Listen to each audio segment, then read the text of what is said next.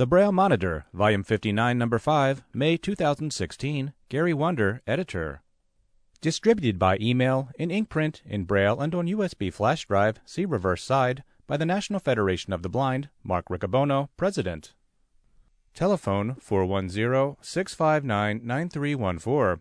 Email address nfb@nfb.org.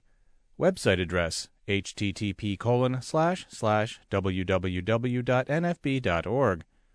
nfbnet.org. http://www.nfbnet.org. NFB Newsline information 866-504-7300. Like us on Facebook, facebook.com/National Federation of the Blind. Follow us on Twitter @NFB_voice. Watch and share our videos, youtube.com/NationsBlind. Letters to the President, address changes, subscription requests, and orders for NFB literature should be sent to the National Office. Articles for the Monitor and letters to the editor may also be sent to the National Office or may be emailed to gwunder, gwunder, @nfb.org. Monitor subscriptions cost the Federation about $40 per year. Members are invited and non-members are requested to cover the subscription cost. Donations should be made payable to National Federation of the Blind and sent to National Federation of the Blind, 200 East Wells Street at Jernigan Place, Baltimore, Maryland, 21230-4998. The National Federation of the Blind knows that blindness is not the characteristic that defines you or your future. Every day we raise the expectations of blind people because low expectations create obstacles between blind people and our dreams. You can live the life you want. Blindness is not what holds you back. The National Federation of the Blind is not an organization speaking for the blind. It is the blind speaking for ourselves. Each issue is recorded on a thumb drive, also called a memory stick or USB flash drive. You can read this audio edition using a computer or a National Library Service digital player. The NLS machine has two slots, the familiar book cartridge slot just above the retractable carrying handle and a second slot located on the right side near the headphone jack. This smaller slot is used to play thumb drives. Remove the protective rubber pad covering this slot and insert the thumb drive. It will insert only in one position. If you encounter resistance, flip the drive over and try again. Note, if the cartridge slot is not empty when you first insert the thumb drive, the digital player will ignore the thumb drive. Once the thumb drive is inserted, the player buttons will function as usual for reading digital materials. If you remove the thumb drive to use the player for cartridges, when you insert it again, reading should resume at the point you stopped. You can transfer the recording of each issue from the thumb drive to your computer or preserve it on the thumb drive. However, because thumb drives can be used hundreds of times, we would appreciate their return in order to stretch our funding. Please use the return label enclosed with the drive when you return the device. Orlando, site of 2016 NFB Convention. There is a photo on the page, the caption, Palm-Lined Drive leading to front entrance to Rosen Shingle Creek Resort. The 2016 Convention of the National Federation of the Blind will take place in Orlando, Florida, June 30 to July 5 at the Rosen Shingle Creek Resort, 9939 Universal Boulevard, Orlando, Florida, 32819-9357. Make your room reservation as soon as possible with the Shingle Creek staff only. Call 866-996-6338. The 2016 room rates are singles and doubles, $83, and for triples and quads, $89. In addition to the room rates, there will be a tax, which at present is 13.5%. No charge will be made for children under 17 in the room with parents as long as no extra bed is requested. The hotel is accepting reservations now. A $95 per room deposit is required to make a reservation. 50% of the deposit will be refunded if notice is given to the hotel of a reservation cancellation before May 27, 2016. The other 50% is not refundable. Rooms will be available on a first-come, first-served basis. Reservations may be made before May 27, 2016, assuming that rooms are still available. After that time, the hotel will not hold our room block for the convention. In other words, you should get your reservation in soon. All Rosen Shingle Creek guest rooms feature amenities that include plush creek sleeper beds, 40-inch flat-screen TVs, complimentary high-speed internet capabilities, in-room safes, coffee makers, mini-fridges, and hair dryers. Guests can also enjoy a swimming pool, fitness center, and on-site spa. The Rosen Shingle Creek Resort has a number of dining options, including 2 award-winning restaurants and 24-hour-a-day room service. The schedule for the 2016 convention is Thursday, June 30, Seminar Day; Friday, July 1, Registration Day; Saturday, July 2, Board Meeting and Division Day; Sunday, July 3, Opening Session; Monday, July 4, Business Session; Tuesday, July 5, Banquet Day and Adjournment. Volume 59, Number 5, May 2016, Contents. Diversity in the Disability Rights Movement, Working Together to Achieve the Right to Live in the World. A Hands-On Guide Doing Hands-On Work in the Information Age by Fred Wurtzel and Gary Wanderer. Blinded Driver versus Blind Pedestrians by Mike May. I Encouraged My Daughter to Be a Cowboy by Peggy Chong. Transitions, A Conference for Parents and Teachers of Blind Children by Kim Cunningham. Sharing a Room at Convention and How to Survive It with a Smile by Grace Warren. If Braille Were Print by Aaron Jepson. Fake Service Dogs, Problem or Propaganda by Marion Guizdalla. How to Pay for Your Hotel Stay in Orlando by Tony Cobb. Recipes, Monitor Miniatures.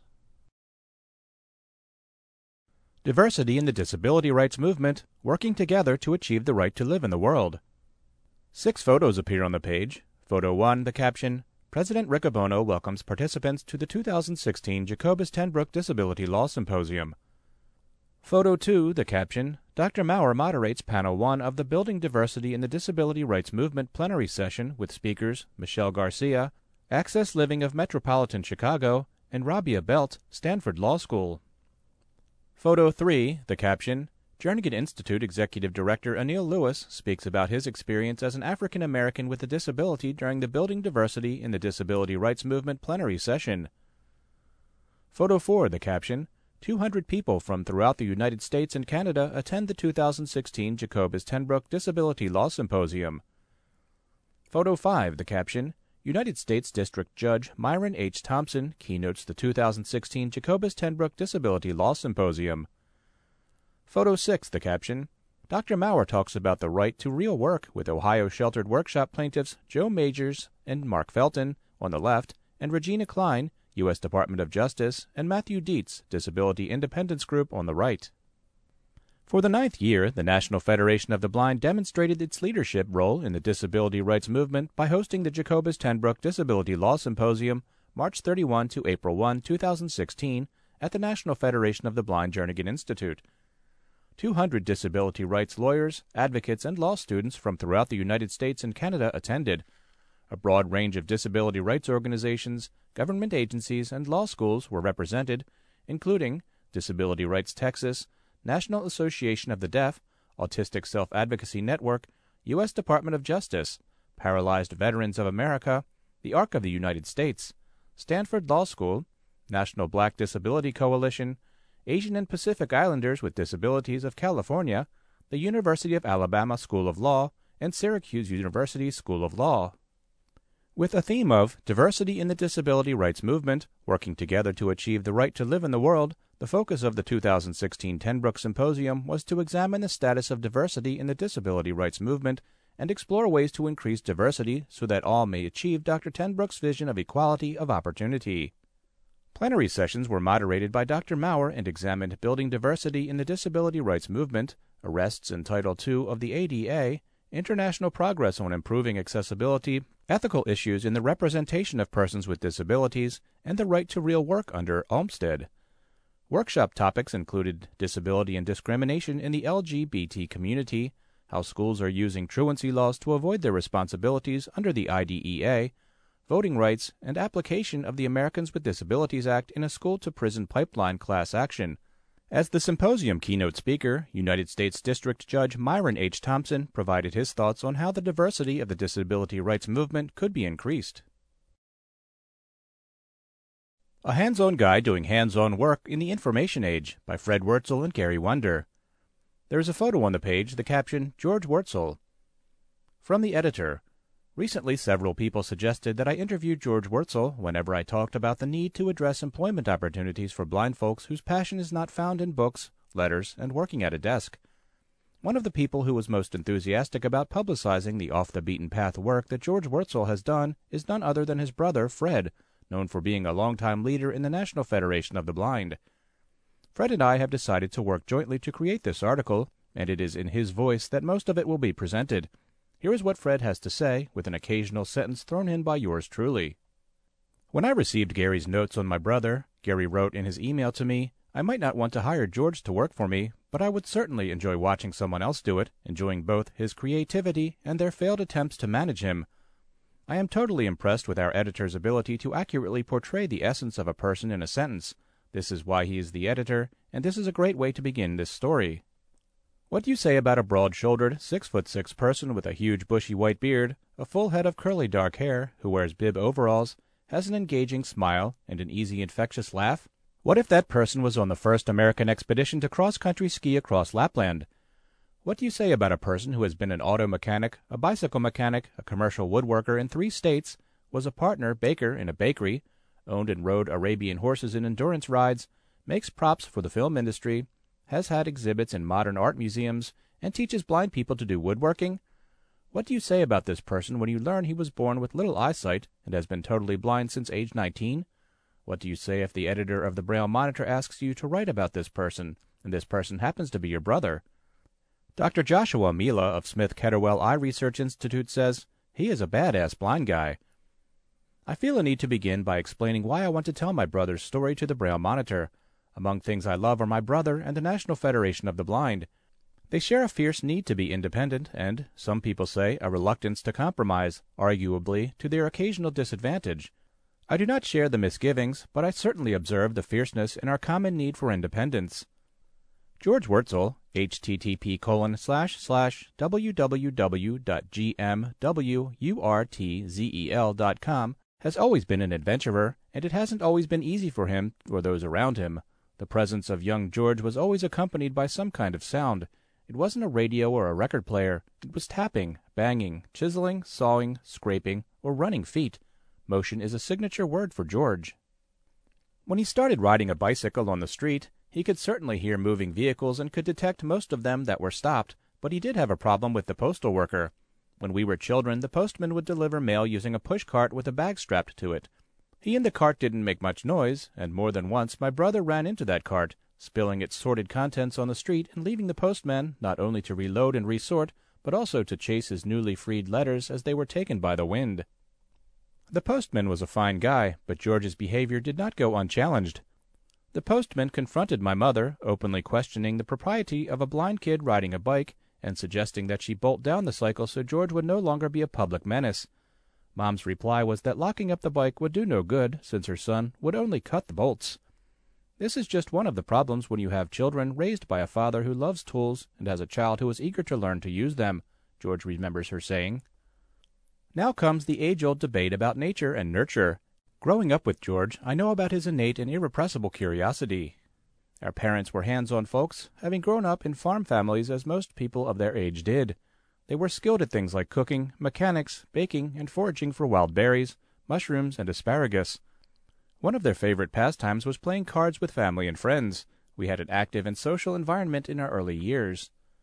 We were expected to be outside as long as the sun was up and only return indoors for food. Bathroom breaks were optional, us being boys and all, and living in the countryside most of our childhood. In our earliest years, we lived on 3 acres in Thomas Township, Michigan. Our father's excavating business occupied a lot of the 3 acres, with dump trucks, bulldozers, backhoes, dragline cranes, and innumerable other machines and fun stuff to play on. Late afternoons were always interesting, with the crews returning, doing machine maintenance like greasing the crawler tracks on the bulldozers and cranes, loading equipment onto the lowboy trailer to prepare for the next day's work, and the banter, always the banter among the crew. I learned lots of words that my teachers were not real impressed with. During the day we had the run of the area with discarded underground gasoline storage tanks that were maybe 10 feet in diameter. What a challenge to climb up on them and to hear and feel the really cool, deep bass sound they make when struck with just the right object. In addition, we played on piles of used tires, catch basins, old abandoned trucks, and so on. Have you ever seen a fire hydrant out of the ground? It was a paradise for 2 curious boys. Later on, after we moved to northern Michigan and our father was selling the kinds of equipment that he had owned as a contractor, we lived on 80 acres with woods and fields. George and I bought a 1950 Dodge and a 1953 Chrysler New Yorker for $20 or $30 each. We proceeded to take the body off the Chrysler and make a dune buggy out of it, and we amused our friends by driving the Dodge through the fields at high rates of speed. I had some vision then. So, was it our genes that made George the adventurous entrepreneur, or was it our parents' hands-off style of parenting, or was it the teachers and adults we encountered? If you are a parent and reading this, I hope you consider these questions. Forget what CNN or crunchy moms say. Let your kids run free to go on adventures. Everyone will be better off for it. Although George appreciates academia, office jobs, and the so-called information age in which we live, they have never been his cup of tea. He is what most of us call a hands-on kind of guy, but with George, the term is not figurative but exceedingly literal. I learned by doing, by touching, by trying it myself. And you know, I'm not alone in this. Lots of blind people are just like me. They aren't suited to a desk job, but they are ready for some good, honest physical work. As I said, our father was a small business owner during our very young days. He owned an excavating business. Our kitchen was the office where the workers met in the morning for the day's assignments. Talk of machines, excavating, leveling, ditches, sewer lines to be installed. All were part of our morning conversation at the breakfast table. One time my father found out that one of his employees was taking the long way home so he could add extra time to his paycheck. This was an ongoing problem. When this employee came in one morning, George, only about 4 years old, said, "My daddy is going to fire you." I guess this prepared George for his future of managing employees in his various businesses. George's story is more than a blue-collar versus white-collar career discussion. If one considers George's thought process, it transcends these artificial definitions. Some people would say that George is eclectic. Others would say he has simple common sense born of his view of life. He is a synthesizer.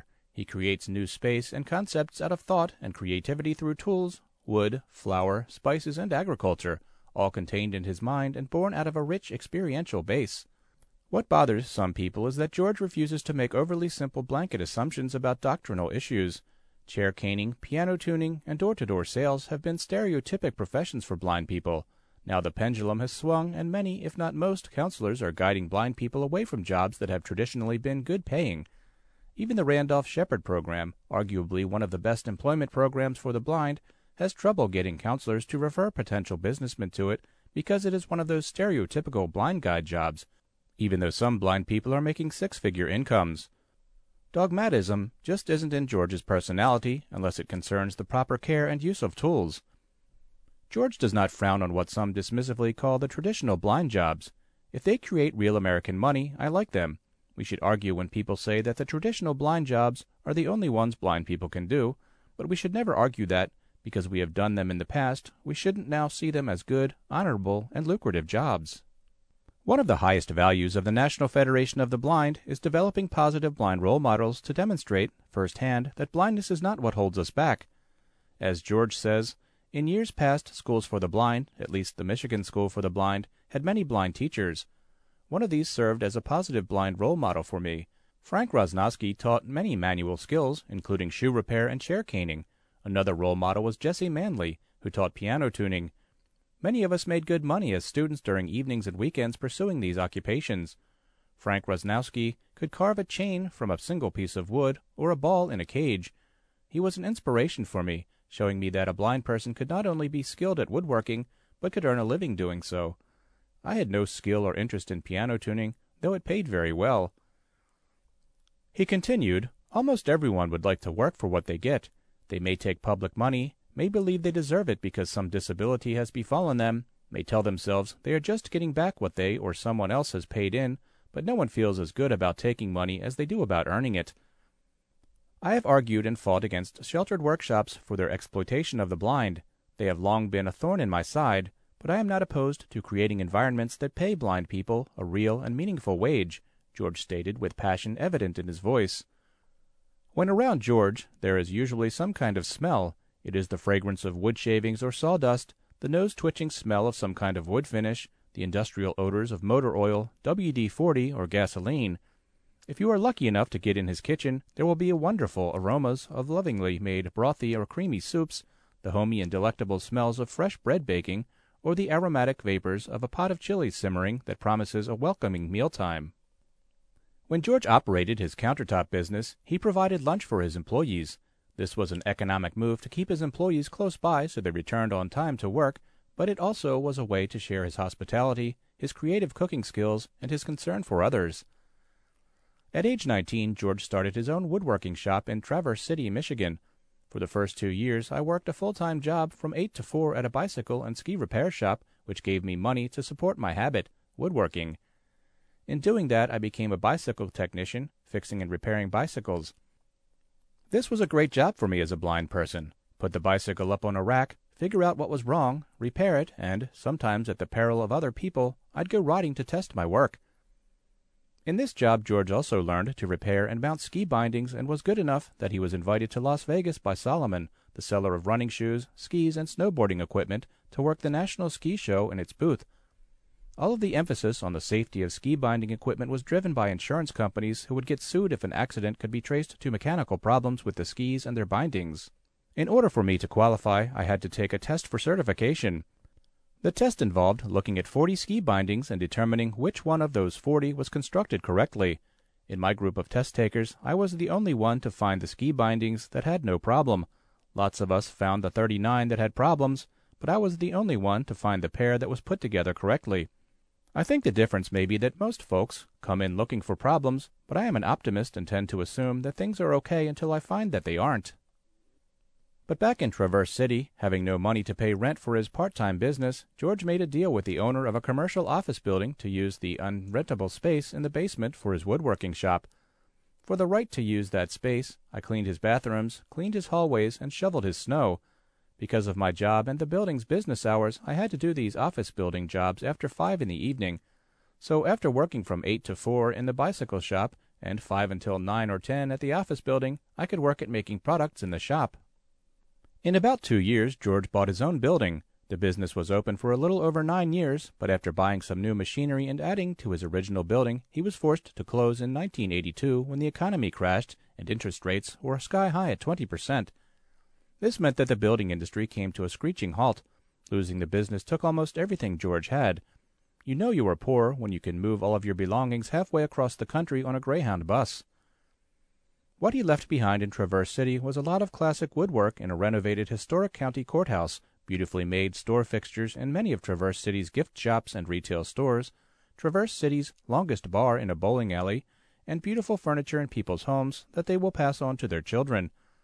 The city is richer than it was when he came there and shared some of his passion and creativity to earn his daily bread. George moved to Hickory, North Carolina, to get a degree in furniture production management from Catawba Valley Community College. The reason for going back to school was that my failure in Traverse City led to the recognition that I needed more skills to be a successful business person, he said. While at Catawba College, he was hired for a temporary job assembling upholstered couches for a furniture sample maker.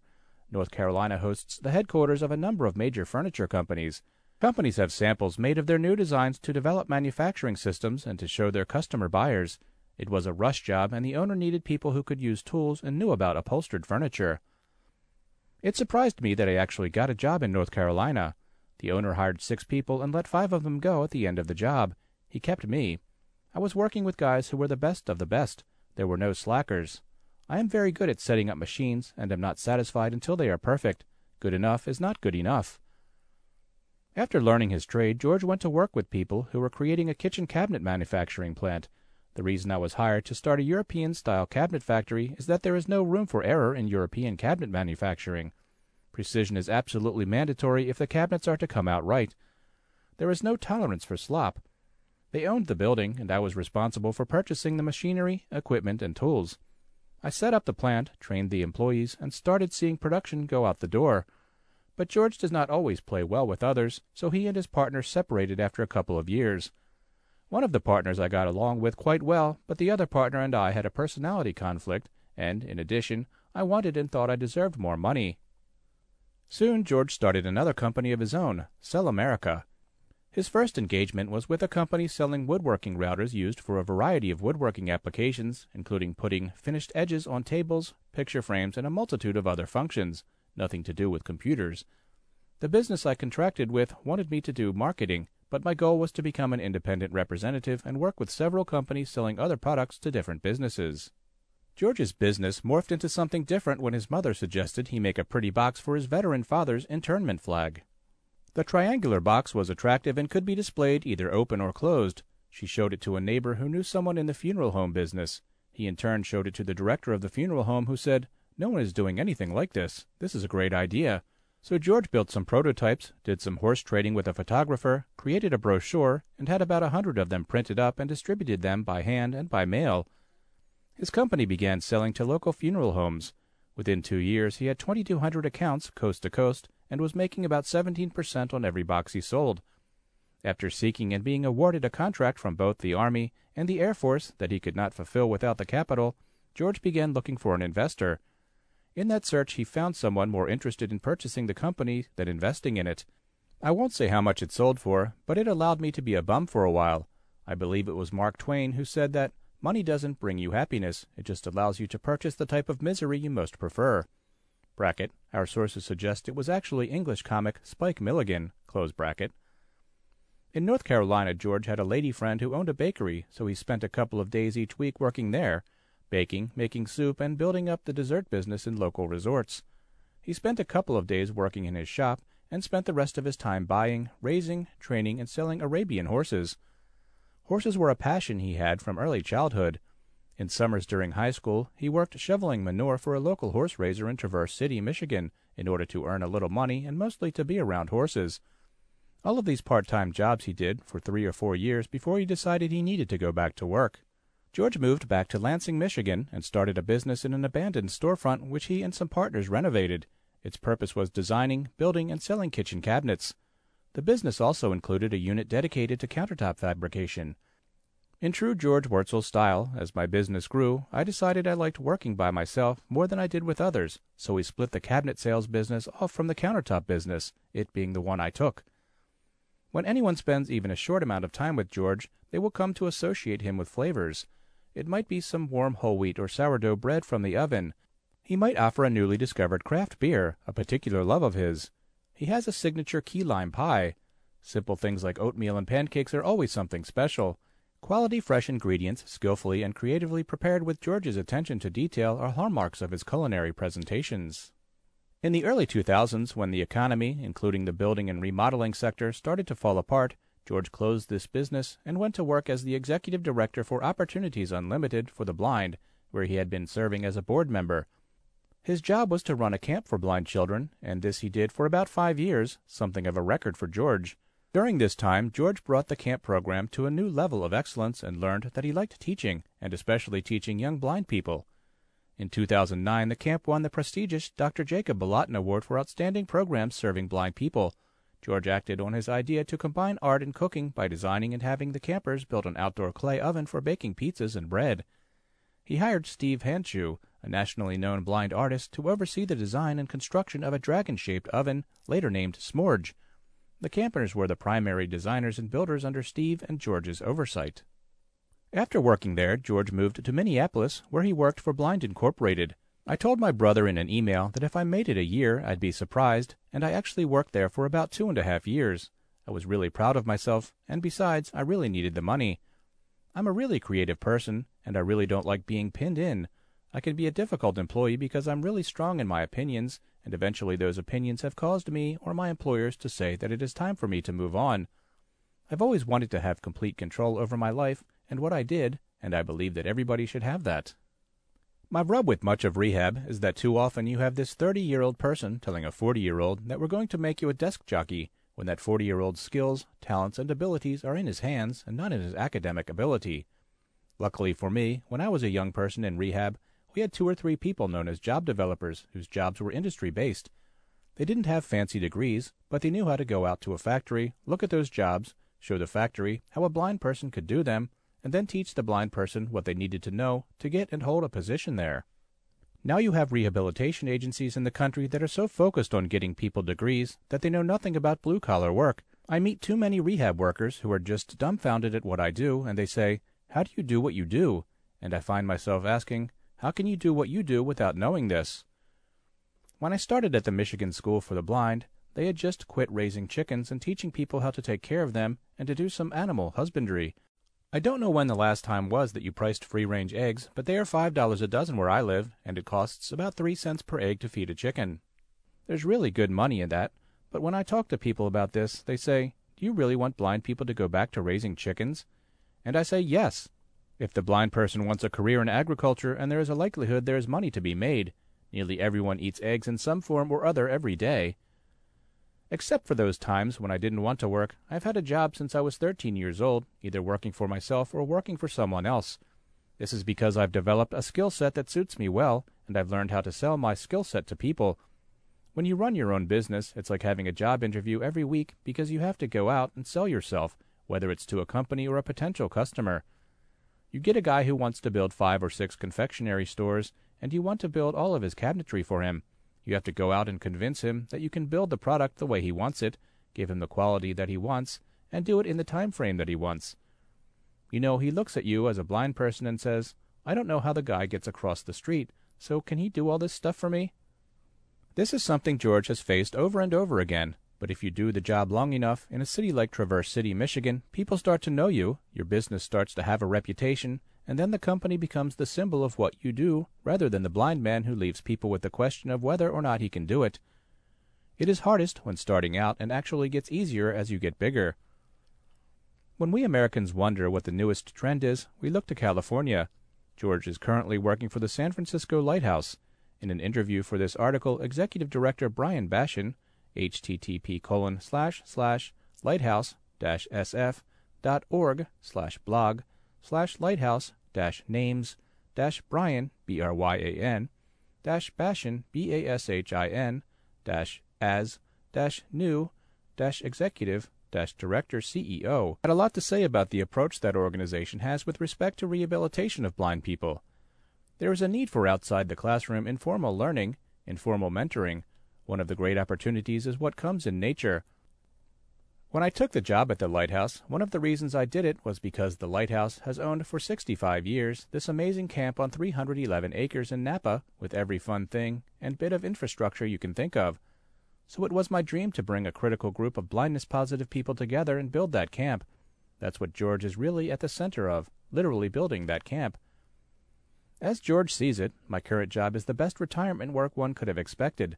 Brian Bashin engaged in some rather unfair recruiting practices. He called me on a day when it was -18 in Minnesota and 72 degrees in San Francisco. The line that clinched the offer was, "You could be living here." Before my interview, I had met Brian a couple of times at NFB conventions, but he says that when he considered what he wanted done, I was the only person on his radar.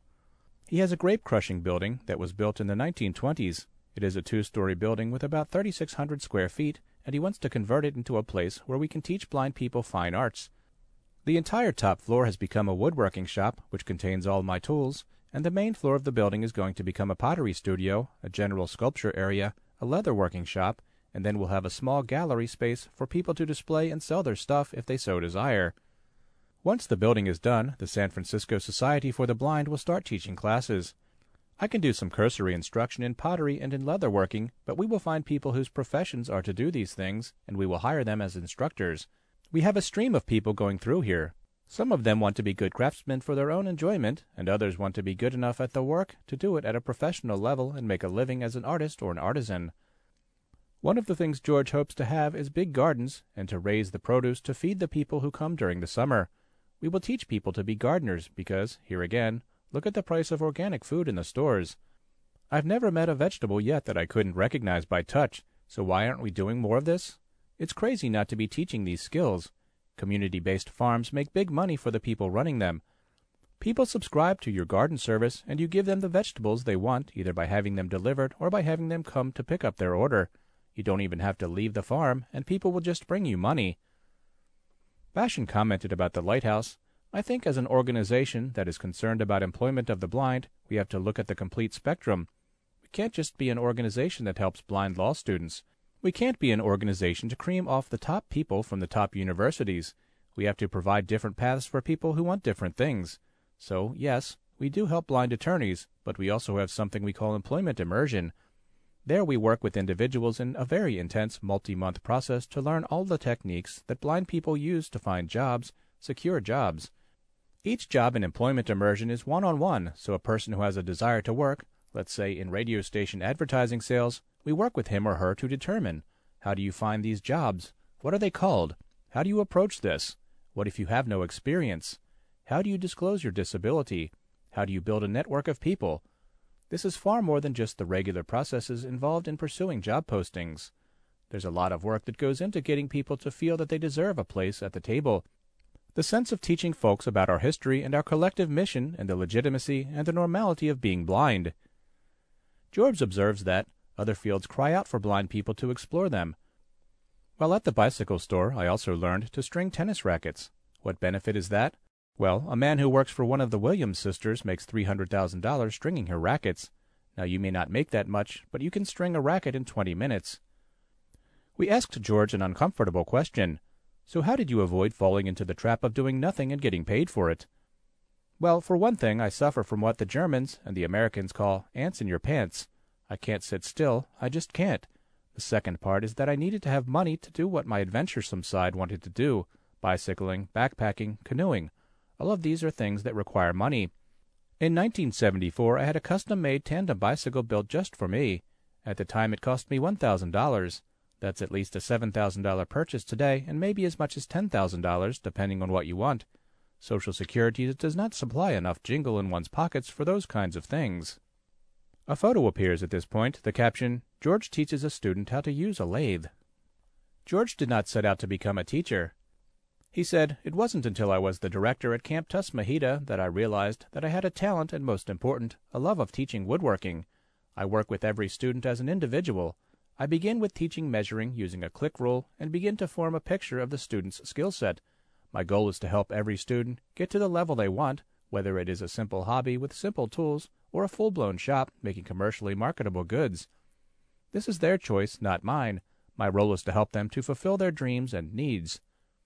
I interviewed Dr. Joshua Miele, http://www.ski.org/users/Joshua-Miele for this article. Miele is a blind researcher at the Smith-Kettlewell Institute. The Smith-Kettlewell Eye Research Institute is a nonprofit independent research institute affiliated with and located adjacent to the California Pacific Medical Center in San Francisco. Dr. Miele does work with systems for blind people to gain access to complex data such as digital maps, tables, and other digital images, and uses touch and speech to simplify access to complex information so that blind people can do research, work, and learn in fields dependent on mathematical and graphical information. Dr. Miele recently participated in a workshop conducted at the newly completed woodshop at the Enchanted Hills Camp facility. George has personally done a lot of the work to renovate the old building, and he also supervised the work of volunteers and tradespeople on the project. Miele's views on careers for the blind is, if you're not going to do it, it should be because you don't want to do it, not because you can't. I can't stand the idea of a brilliant physicist being forced to make brooms because that's his only option. But I also can't stand the idea of somebody who wants to work with her hands being forced into the knowledge market because some rehab counselor says that's her only choice. But Miele didn't just learn about woodworking at that event. He learned much more from George, and from the moment they met, as Miele puts it, just as much as learning about the tools and the wood, I feel like I learned about teaching from George. When I met him and we started talking, I had this immediate sense that I was dealing with somebody who was at the top of his game. Jason J.J. Medall, http://www.atguys.com/store, is a blind entrepreneur who runs a company known as atguys.com.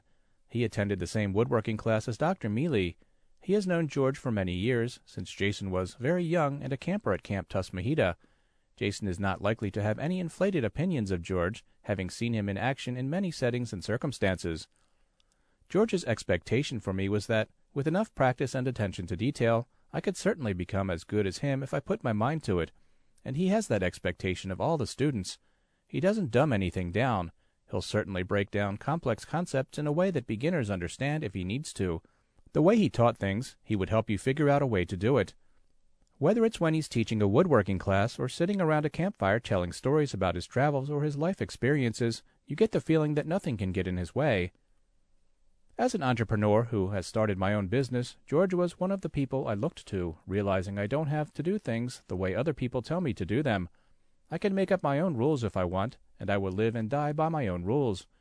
George was one of the main people who encouraged me and gave me the mindset that I could create my own business, as opposed to just going to college and taking a job offered by someone else. George is kinesthetic. George is all about textures and shapes. The way things feel in the hand or under the foot is an important factor in George's work. Many of his artistic objects have unusual shapes, and most include some highly finished surfaces. He often chooses woods that have unusual grains and grain patterns which can be felt. Other times he chooses very fine-grained woods with a satin finish. Curves are sensual and evocative in his decorative objects. Whether it is a utilitarian piece of furniture or a whimsical wine stopper, the tactile experience will always exquisitely fit the application. I remember going with my father to the hospital in June of 1954 to pick up our mom and my new brother. I remember little trinkets Mom brought from the hospital. Since then, I have known my brother's propensities, his quirks, and the unique person he is. He has an artistic streak. I am sure there are books about what compels someone to do art. Art is not as concrete as most of George's other endeavors. Not all his art pieces are functional, though all his functional pieces are certainly artistic. One student of George's was an artist named Emilie Gossiaux. http://www.emiliegosiaux.com. Emilie has a hearing loss and was struck by a truck while cycling. She lost all her eyesight in the accident. She chose to attend Blind Inc. to learn to live as a blind person while George was teaching there. Emilie's artistic skills were well developed before her accident. Now she needed to learn how to express herself in new ways or express herself in her former ways using alternative skills of blindness. It was up to George, along with the Blind Inc. staff, to help Emilie figure out that she could do art as a blind person and then help her develop new techniques. Here is what Emilie said in a speech about George's teaching. "This man has given me a priceless gift and showed me a valuable lesson. That sight has nothing to do with making art. It's the vision within that matters." In an interview for this article, Emilie said, "When I went blind in 2010, I was very uncertain whether or not I could still be an artist or continue going to the art college, Cooper Union. Even though everyone I knew, my family, friends, and my doctors, were all very supportive and believed that I could still be an artist, I didn't believe in myself.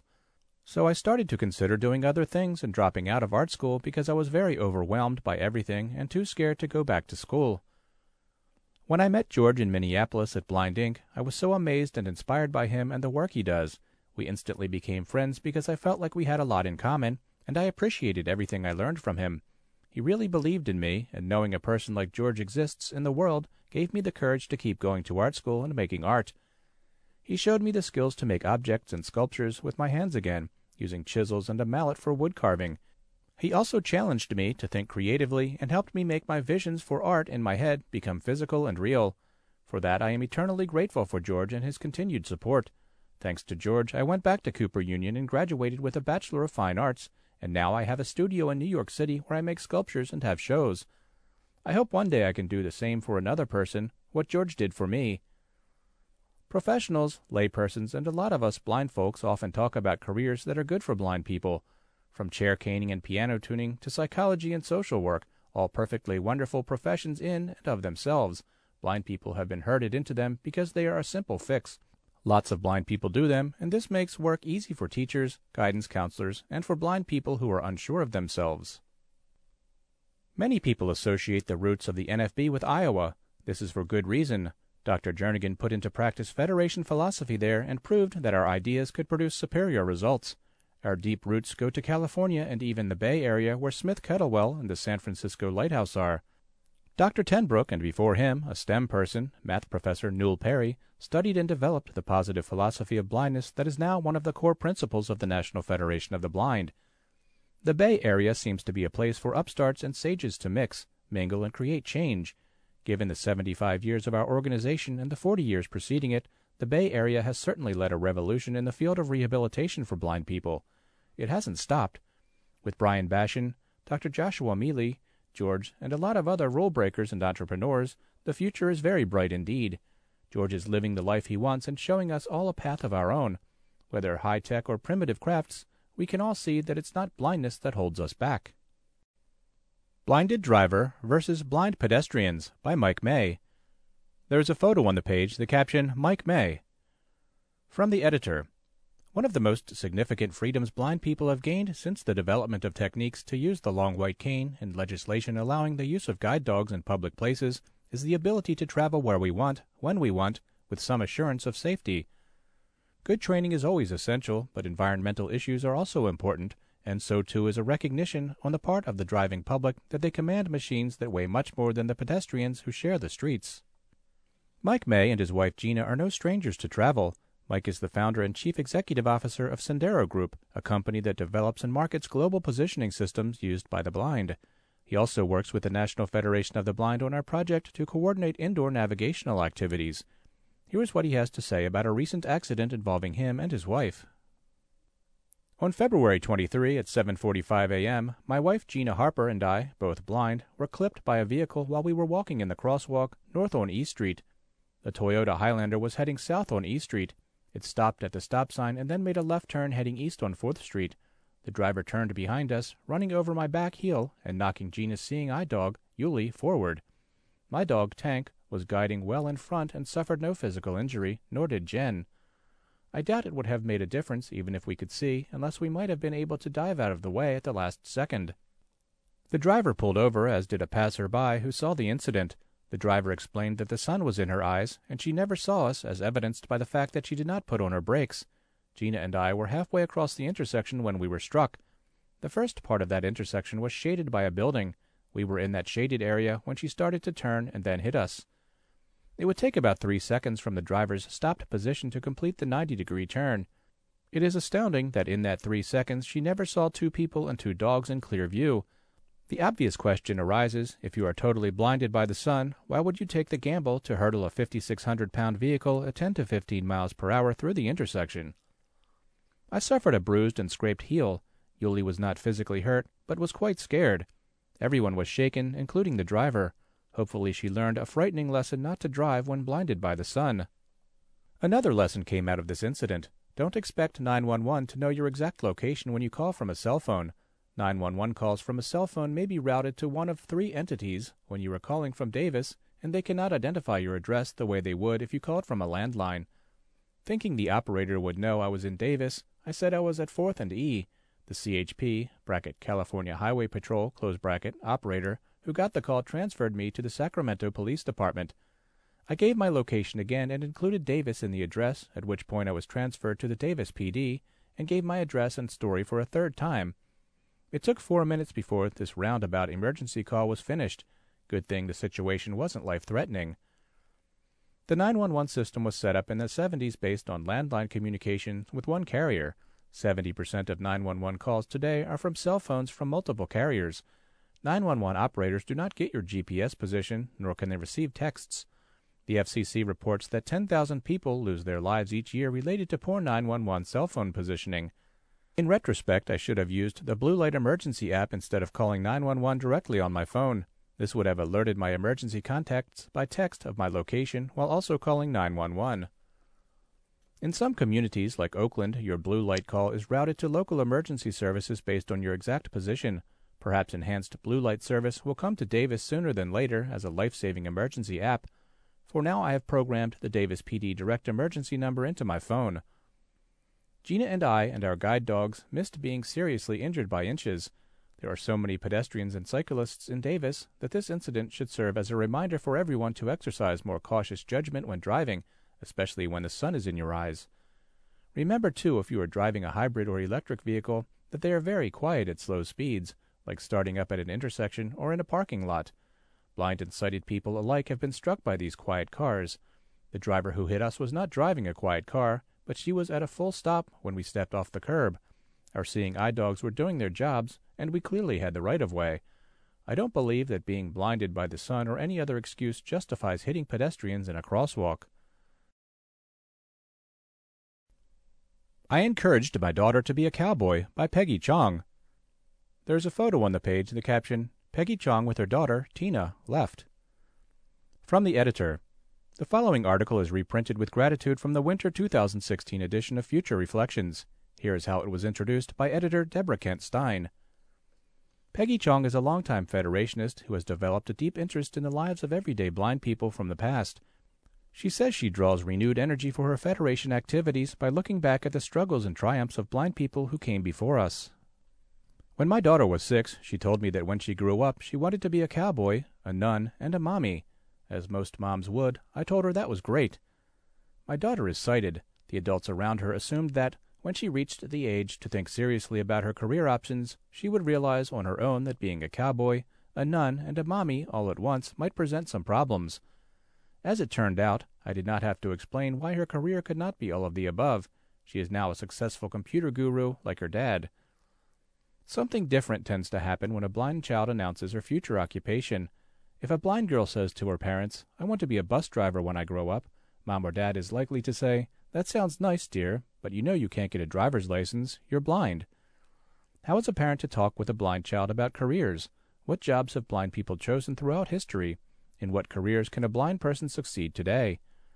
Over the past several years, I have researched the lives of blind men and women in the United States from the 1700s through the early years of the 20th century. I have gathered some surprising information. Newspaper reporters and editors. But newspaper work is all print-oriented, you might say. Francis O. Edgecombe was born in 1864 to a well-to-do family, and he obtained a college education. He and his family had great hopes for his future. In 1890, Edgecombe became a banker in Rulo, Nebraska. He rose quickly, not only in his local bank, but in the financial community in general. Then, in 1892, Francis Edgecombe was injured while he was out hunting prairie chickens. A friend shot him accidentally, and as a result, he lost his sight. Not knowing any other blind people, Edgecombe assumed that he could no longer run the bank. Because he had a wife and small children to support, he determined to find another line of work. The bank owned and operated the local newspaper. Edgecombe decided that he would become a newspaper editor. At first, Edgecombe performed all the tasks necessary to run the paper. Through the bank, he had easy access to the news of the town. He also had a network of connections with businesses that would take out ads. He was so successful that he and his friends began to buy up other newspapers in the area. Soon, Edgecombe was operating his own paper, the Geneva Signal. Francis Edgecombe did not have training in the skills of blindness. However, he had a supportive family and the drive to succeed. If one strategy did not work, he tried another. He had a thirst to learn. Though he could not read print himself, he found people who could read to him. When he could not travel to the news, he found creative ways to make the news come to him. Today, his great-grandson runs the Geneva Signal and all the other papers that Edgecombe purchased. Was Francis Edgecombe an exception? Well, then there was William Kramer, who was deaf as well as blind. For 70 years, he owned and operated a newspaper that is now the Wisconsin Journal. Robert Gust and his wife, who was also blind, ran one of the local newspapers in the new and growing town of Cyrus, Minnesota, for about 10 years in the 1920s. Max Frost edited and ran the Santa Fe New Mexican for more than 10 years, until his retirement in 1908. B. F. Irvine edited the Oregon Journal for many years and was a powerful political figure. Franklin Bruce Smith worked for more than 50 years in the Saginaw, Michigan area as a salesman, reporter, editor, and finally as the owner of a newspaper. Thomas Muir of Plainfield, New Jersey, became blind as a young man while working as a reporter for a New York paper. He did not think that blindness would interfere with his career.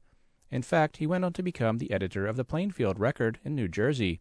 He was elected to the State House of Representatives and served for 26 years. We do not have space to look at the lives and accomplishments of the many other blind newspapermen and women I have found. Here is a brief list. Ivor Sarumgard, North Dakota; Raymond Blackmer, Minnesota; Edwin Frost, Wisconsin; and Henry Belk, North Carolina. The list goes on. Electrician. Not so shocking. Thomas Nicholson was the first blind electrician I ran across. Born in 1877, he lived in San Francisco. By the time he was 14, he and his sister were on their own. Nicholson became a messenger for the local phone company, where his sister also worked. He asked a lot of questions, wanting to learn all he could about the new invention, the telephone. At the age of 17, he was blinded when a piece of copper wire broke off and struck him in the eye. After he healed from his injury, Nicholson received blindness training, probably at the Home for the Adult Blind in Oakland. He learned to become a piano tuner, but he went back to the phone company and asked to become an electrician. It took a bit of convincing, but the company finally hired Nicholson to build telephones. The job required considerable knowledge of wiring and other electrical work. Years later, also in California, a man named Jack Polston received wide publicity. Polston was established as an electrician when he was blinded in an explosion. He attended the Blindness Orientation Center in Oakland, where he studied under Kenneth Jernigan and regained his confidence. After completing the program, he returned to his work as an electrician. Polston later testified before the U.S. Congress, demonstrating that blind people can work successfully in the skilled trades. Due to the labor shortage during World War II, many blind people obtained good jobs. They proved their ability and did well. Nevertheless, most of these blind workers were laid off when the sighted veterans came home. Erwin Hershkowitz was one of the fortunate exceptions. He got his first job as a radio mechanic during the war, and he kept his job with the Air Force for many years. He also worked as a telephone repairman. Other blind electricians include Pat Knowles of New Jersey, Mike Meinwieser of Pennsylvania, and Joseph Remington of Michigan. I am sure there are even more than I haven't found yet. Barbers. Edward Max is the best documented blind barber I have discovered. Born in New York, he moved to Michigan and established a successful barber shop. When he was 37 years old, he began to lose his sight very rapidly. At first he tried to ignore his vision loss, but soon he began to explore new ways to cut his clients' hair. His skills as a barber had long been sought after by clients in Detroit. Now he modified those skills so he could keep on shaving clients and cutting hair. He trained himself to listen to the many different sounds in his shop. As the boss, he managed the till. He could accurately charge a client for the services rendered by the barbers who worked under him. I have found references to at least 4 other blind barbers. Medical doctors. Yes, they made house calls. We have all heard of Dr. Jacob Balatin, who practiced medicine in Chicago from 1912 until his death in 1924. Well, there was yet another blind doctor in the Chicago area, Dr. Robert H. Babcock. Babcock became a renowned heart specialist. Born in 1851 and blinded at age 13, he set out to get a good education, beginning at a school for the blind in Philadelphia. He found out that several blind people had become lawyers, so for a time he studied law. However, his true love was medicine. He took the necessary courses and then, with his strong personality, he got to know the right people. He volunteered to serve in many capacities in medical associations, doing all that needed to be done. He wrote many papers and articles, and he addressed medical conferences around the United States. Babcock kept in touch with blind people around the country, including other blind doctors. He promoted opportunities for blind people and served on the board of Outlook for the Blind, a publication of the American Foundation for the Blind. His intimate knowledge of the workings of the heart made him a sought-after consultant for other doctors. Several blind people have worked in the field of chiropractic medicine. Henry Schlunz, a blind chiropractor from Iowa, hired a driver and visited all of the farms in the area. He provided home treatments to anyone who was interested, sometimes offering his services free of charge. In this way he built a loyal clientele, and eventually he became a millionaire. Traditional fields. In the past, traditional fields for blind people included piano tuning, chair caning, and weaving. Like Henry Schlunz, blind piano tuners found creative ways to recruit and keep clients. Several blind piano tuners in Minneapolis and St. Paul, Minnesota, rode bicycles around town to transport their equipment, moving as fast as their sighted counterparts. Following the wagon ruts, they rode straight down the streets. This is only a short summary of the inventive, enterprising blind workers whose stories I have uncovered in my research. I hope these accounts show that the choice of a career for a blind person is wide open. What matters is the person's drive and determination to do whatever the job requires and to do it well. The individuals I have described built successful and meaningful lives for themselves and their families. Some had blindness training and others did not. None of them had the gadgets that make our lives so much easier today. Back to the blind child who wants to be a bus driver or an Uber driver or an airplane pilot. Why not? The self-driving Google car is now on the streets. Technology is advancing so fast that things we think are impossible today may be taken for granted next month. Still, technology doesn't have all the answers. Ingenuity is where it all begins. Leave a legacy. For more than 75 years, the National Federation of the Blind has worked to transform the dreams of hundreds of thousands of blind people into reality, and with your support, we will continue to do so for decades to come. We sincerely hope that you will plan to be part of our enduring movement by adding the National Federation of the Blind as a partial beneficiary in your will. A gift to the National Federation of the Blind in your will is more than just a charitable, tax-deductible donation. It is a way to join in the work to help blind people live the lives they want that leaves a lasting imprint on the lives of thousands of blind children and adults. With your help, the NFB will continue to give blind children the gift of literacy through Braille, promote the independent travel of the blind by providing free, long white canes to blind people in need, Develop dynamic educational projects and programs that show blind youth that science and math are within their reach. Deliver hundreds of accessible newspapers and magazines to provide blind people the essential information necessary to be actively involved in their communities. Offer aids and appliances that help seniors losing vision maintain their independence, and fund scholarship programs so that blind people can achieve their dreams. Plan to leave a legacy. Creating a will gives you the final say in what happens to your possessions and is the only way to be sure that your remaining assets are distributed according to your passions and beliefs. Many people fear creating a will or believe it's not necessary until they are much older. Others think that it's expensive and confusing. However, it is one of the most important things you will do, and with new online legal programs it is easier and cheaper than ever before. If you do decide to create or revise your will, consider the National Federation of the Blind as a partial beneficiary. Visit www.nfb.org/planned-giving or call 410-659-9314, extension 2371 for more information. Together with love, hope, determination, and your support, we will continue to transform dreams into reality. Transitions, a conference for parents and teachers of blind children by Kim Cunningham. There is a photo on the page, the caption, Kim Cunningham. From the editor. At the annual convention of the National Federation of the Blind, one division has so many programs and activities that one could confidently say there is a convention within a convention for parents of blind children. The agenda produced by the National Organization of Parents of Blind Children sometimes runs to 20 pages in print, and the breadth and depth of the activities is impressive. Here's what Kim Cunningham, president of the National Organization of Parents of Blind Children, has to say. I would like to invite all families, friends, and teachers of blind and low-vision children to join us at the NFB National Convention from Thursday, June 30, 2016, through Tuesday, July 5, 2016, in beautiful, sunny Orlando, Florida. Every year, the NOPBC holds our annual national conference during the NFB National Convention. Our board has been working hard to bring relevant, informative sessions and activities for families and teachers of blind and low-vision children. We welcome all families of children who are blind, low vision, with or without additional disabilities, to come together for a week full of fun and educational workshops. We believe that all children can learn with the right support and training. Please help us to share the news that blindness is not what holds our children back. Together we can work to change what it means to be blind. 10 years ago, my daughter and I attended our first NFB National Convention. Because my daughter was considered low vision by our school district, I didn't think the NFB was for us. After all, no one ever called her blind. But we were at a loss about my daughter's future and how she would grow into an independent person. We were concerned about how she would take her science classes in school. We were concerned about the length of time it took to complete her work. We were concerned about her identity and feeling like a broken person. We were concerned about her struggle to read. We had no one to answer our questions and give us direction.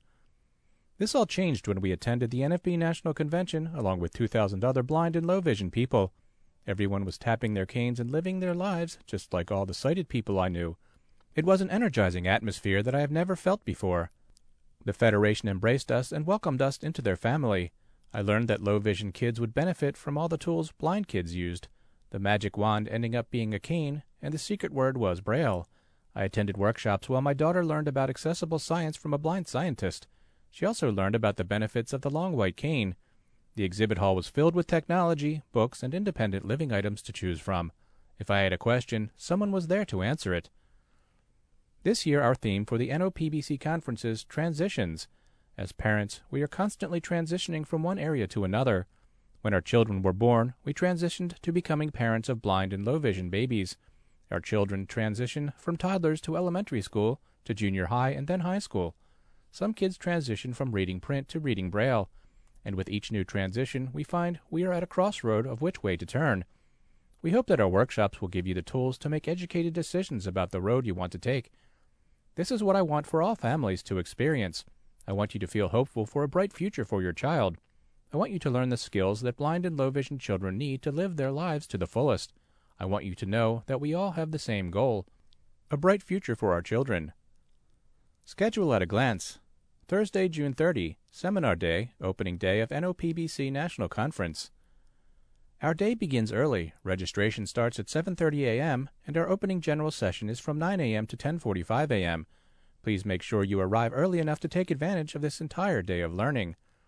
The highlights of our morning general session include a talk for kids and parents by NFB President Mark Riccobono, a report from NOPBC President Kim Cunningham, an address given by a mother who has raised two successful blind daughters, and much more. Throughout the rest of the morning and afternoon, parents will get to choose to attend 3 workshops from a list of 15 offered.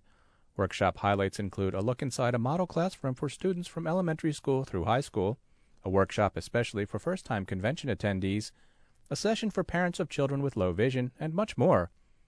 In the evening, relax with other parents of blind children at our annual hospitality event. Great food, great friends, great fun. Friday, July 1, NFB Registration Day, Meetings of Divisions and Committees. Morning, NOPBC Cane Walks, 2 sessions. Wondering if your child should use a cane? Curious about how a cane works? Learn and experience the structured discovery method of travel at these special workshops. Parents, teachers, blind VI children, and siblings are welcome. Afternoon, NOPBC Style Show. Watch our young blind and low vision models strut their stuff on the runway. Come enjoy the fashions and music and support NOPBC. Tickets are $5 at the door. Evening, Laps for Literacy, NOPBC fundraiser. Swim and walk laps for literacy. Everyone is invited to attend and help raise money and expectations at the same time. Tickets are $5 individual, $10 for family, or raise money at home for free entry. Saturday, July 2, NFB Board Meeting, Meetings of Divisions and Committees. Afternoon, NOPBC Annual Meeting. Be sure to attend this important meeting featuring the 2016 Distinguished Educator of Blind Children, NFB Writers Division Youth Contest winners, Parent Power, Kid Power, NOPBC Business, Elections. Special bonus, meeting attendees receive a priority entrance ticket to the Braille Book Fair. Early evening, NOPBC Braille Book Fair, a book lover's dream. Browse tables of Braille and print Braille books. Volunteers will box your books and deliver them to the post office for free matter shipment to your home. Books are free. Donations are encouraged to support our Braille programs. Sunday, July 3, NFB Opening Day Session. Evening, NOPBC Workshops and Children's Activities. Join the NOPBC for our popular IEP workshop. Learn how to adapt mainstream board games for family fun. Children from 5 to 18 will be kept busy with various game and craft activities. Monday, July 4, NFB Business Session. NOPBC Brainstorming Session. Please come to share your knowledge and ideas with us. What did you like at this convention? What resources would help you stay connected throughout the year? What workshops might you like to see us offer next year?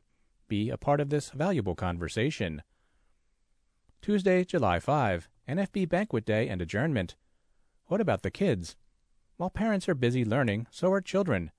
NFB Camp offers childcare for children 6 weeks through 12 years of age. Children will engage in a variety of activities while in NFB Camp, many of which are run by blind adults. Children must be pre-registered for childcare.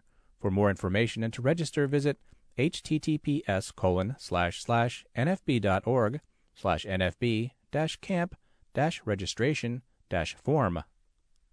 Children ages 11 to 18 are invited to participate in youth track activities throughout convention. These activities will include advice on looking great and feeling great, hands-on science activities led by blind scientists, and more.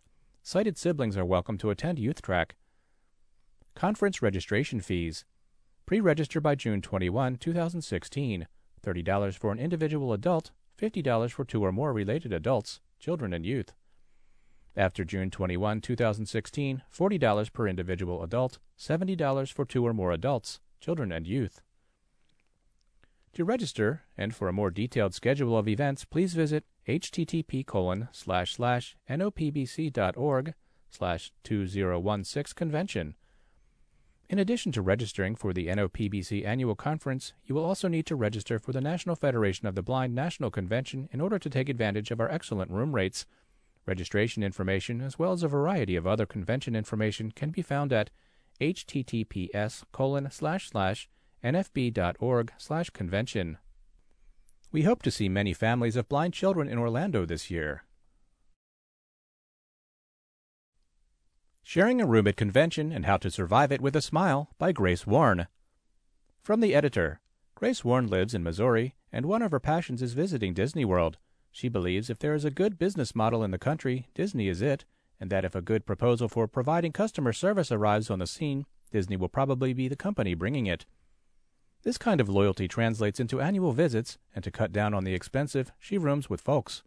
She thought her advice about roommates might translate well for those of us going to the 2016 National Convention. Here's what she says.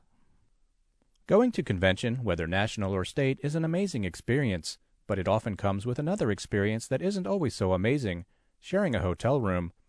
Whether to save money or because you're traveling with children too young to be on their own, you're sharing a room with more than just your significant other. And no matter how much you love your Federation friends or how well-behaved your children are in close quarters for a few days, little frustrations can build up and drain some of the joy from your time at convention. With a minimum of pre-trip planning and almost no effort while there, you can keep the positive energy and enthusiasm flowing during your time at convention. The first step in this process is figuring out who's rooming with whom. Identify a few simple characteristics of each roommate. Who snores? Who prefers to shower in the morning versus in the evening? Who are the early birds and who are the night owls? Who wakes up if a mouse sneezes, and who can sleep through brass bands? Now take a look at the roommate list again. Do you have a light sleeper in with three who snore like chainsaw jugglers riding Harleys? Is there a lone night owl and a flock of early birds? You may want to see if there's a way to juggle people to keep those of similar tendencies together. But if you can't, there are ways to keep friction from these differences to a minimum. If you're a light sleeper, consider packing foam earplugs or sleep-wearing in-ear headphones. Either of these will block a lot of the sounds that might keep you awake. If you are more sensitive to light than sound, think about a sleep mask so that others can turn on bathroom lights without waking you. If you snore, think about ways to lower the volume of it. If allergies make you snore more, make sure you are taking antihistamines and/or decongestants. From personal experience, I say try breathe right strips. They can make a difference. Be aware of what sleep positions you may want to avoid if you can. Early birds, lay out your clothes for the day the night before. That way you avoid making a lot of noise rummaging around in drawers, suitcases, without feeling trapped by the need for quiet. If you're the lone early riser, consider starting the coffee maker to sweeten the inevitable wake-up for the rest of the room. Night owls, if you plan to stay out late socializing, be considerate coming in. Keep your voice lower and make sure to kick off your shoes where no one will trip over them. Leave your pajamas in an easy-to-find spot in the suitcase or drawer. Basically, try not to wake everyone up because everyone needs their sleep to make the most of the short time you'll have at convention. Discuss amongst yourselves who prefers to shower when and for how long. If everyone takes quick showers, it's no problem if each of you in the room prefers to shower in the morning. Try to work out the rotation for showering and keep in mind the number of sinks, outlets, and their accessibility while someone else showers, so that everyone has a chance to shave, style, and prep for the day without feeling unduly rushed. When you first get into the room, take a quick minute for one simple discussion and define territory. You will be coexisting in a smaller amount of space than you're used to, possibly with people you don't usually live with. Setting up whose stuff goes where and then abiding by what is decided can go a long way toward maintaining harmony. Decide as a group that Joe will get the bottom drawer in the dresser, Sally and Eric each get half of the next drawer up, etc. Try to base the division of territory on practical considerations such as mobility. Don't make the person with a bad back bend to use the bottom drawer. Once each of you has staked out your claim, respect the boundaries. Throwing something where you please is fine at home, but it's not fine when it ends up being in a place allotted to one of your roommates. Each of you will have a place for your things, and it's a good idea to have at least one area designated for communal use, such as one place for all technology to sit safely as it recharges, etc. Remember that bathroom counter space can be a scarce commodity and a great cause of irritation before everyone has had their morning coffee. Taking along a hanging shoe organizer designed to either hang in a closet or over the back of a door can give you more places to sort your toiletries and leave a clearer path to the sinks. If you have a guide dog, make sure roommates know where the water bowl will be and decide whether it will be deployed only at feeding time or at any time the dog might wish a drink. Tuck the suitcases in the bottom of the closet or in a corner as out of the way as possible and make sure the main walkways remain clear. Because the tiny little frustration like tripping over someone's suitcase every time you try to go to the bathroom can become a major annoyance faster than you would expect, it can poison the rest of the experience. Depending on who you're rooming with and how long you're staying, a pop-up mesh laundry basket can be pretty handy for that. It doesn't take up much space in a suitcase, can be found in many dollar stores, and it can be endlessly useful. It can be a place to corral dirty clothes, an easy-to-carry transport for flyers or other merchandise for chapters, divisions, or can be used as the designated location for the day's haul of souvenirs. Speaking of things to bring along from home, in this day and age, one of the best items to pack on your trip is at least one power strip. These days, everyone has at least a cell phone, but there's also iPads, handheld gaming consoles, note-takers, and many other electronics that require regular recharging. Hotel rooms never have very many outlets, and sometimes the outlet is in a less than accessible place, such as a corner behind a small table and chair. The longer cord will bring the power strip up so that everyone can reach to plug in items easily and give you that many more outlets for everyone to share. Sit down and consider exactly what your daily routine will involve and make sure everyone understands it. You may never have considered that you have to decide which bed you're sleeping on based on the distance from an outlet and availability of a flat surface for a CPAP machine, but what's routine for you may not be for your roommate. That doesn't mean you can't share a room, but it does mean that you need to make sure they're aware of the requirements that are important and perhaps even critical for you. Maybe you're a guide dog user. Your roommate doesn't mind dogs, no problem, right? Except when you are considering who snores in the room, you only consider the humans, and your dog snores louder than you do. You and your spouse are used to it. It's white noise that actually helps you sleep better in unfamiliar places. To your roommate, that could be a week spent wishing they'd packed earplugs and praying for a decent night's sleep. Or maybe one roommate has a mild allergy to dog dander. For a couple of hours during a chapter meeting or a dinner with a friend, no problem, but sharing a room for a week or so might mean they will need an antihistamine. When you take just a few minutes to prevent the small disagreements and frustrations, you prevent the larger arguments that can happen when the little things add up with exhaustion and excitement to fuel them. While it only takes a few quick minutes of discussion before you leave home, all of these things become a lot harder to do once you're away at convention. What you can tolerate for a day or two is a lot less tolerable on day 5 of a convention when you're tired and almost ready to head home. If Braille Were Print by Aaron Jepson. There's a photo on the page, the caption, Abby Jepson uses a Braille Note Apex. From the editor, this article first appeared in Future Reflections, Winter 2016. Following is the way it was introduced by editor Deborah Kent Stein. Aaron Jepson is a low-vision homeschooling mother of 4 elementary-age children, 1 blind, 1 low-vision, and 2 sighted. She is passionate about education for all kids and about teaching Braille. She and her family live in Idaho. Chatting with a friend today about a refreshable Braille display got me thinking again about the absurdities that I've seen firsthand in my daughter's classes. I've seen a silly attitude about Braille in both a local public school and in a state virtual academy. I've also heard about it from friends around the country who support one another online. This problem comes, I think, from society's general perception that Braille is complicated, difficult, and specialized. My daughter's TVIs work endlessly to provide peer enrichment, to normalize Braille, to minimize errors, and to add Braille in spaces within the school. I have tried to do the same at home. Still, in spite of our best efforts, misperceptions remain in attitudes about Braille and print. To address some of these misperceptions for the non-Braille reading public, I want to try an experiment. I want to reframe some of the things that students commonly hear when they are being taught Braille by imagining that they are being said to a sighted print reader. I'd like to say these things about the reading method that nearly everyone in my area uses, English print. The challenges of print. Imagine a typical first or second grader of average intelligence who is learning to read. Keep in mind the material this learner will need to read in 8th grade, in 12th grade, in college, on the job, running a household. 1. It makes sense that you're having a hard time with this. It is hard to learn print. As your hypothetical classroom teacher, I don't actually read this print stuff. Your aide took a 2-week training course, and we have a reference chart here, but I really don't know how print works. It just looks like a bunch of squiggles on the paper. It uses a round symbol for both a 0 and a letter O, and I'm not sure how to tell you which one is which. There is also special shorthand stuff, like spelling with as w/, and I don't know how to teach you all that. Reading a book with writing on both sides of the page is hard for me. It doesn't matter that it's normal for you. I say it's hard because for me it is. You have a special print teacher, and you'll see her for an hour or two per week. Surely that's all the extra help you'll need. 2. I'm not aware of any techniques for reading print at a usable speed. As far as I know, print readers only read one letter at a time. I don't know any adults who read printed books. I saw someone do it once on TV, and it looked like magic. I've heard that people who read print well are either geniuses or flukes. 3. I'm sorry, but your book is loaded with typos.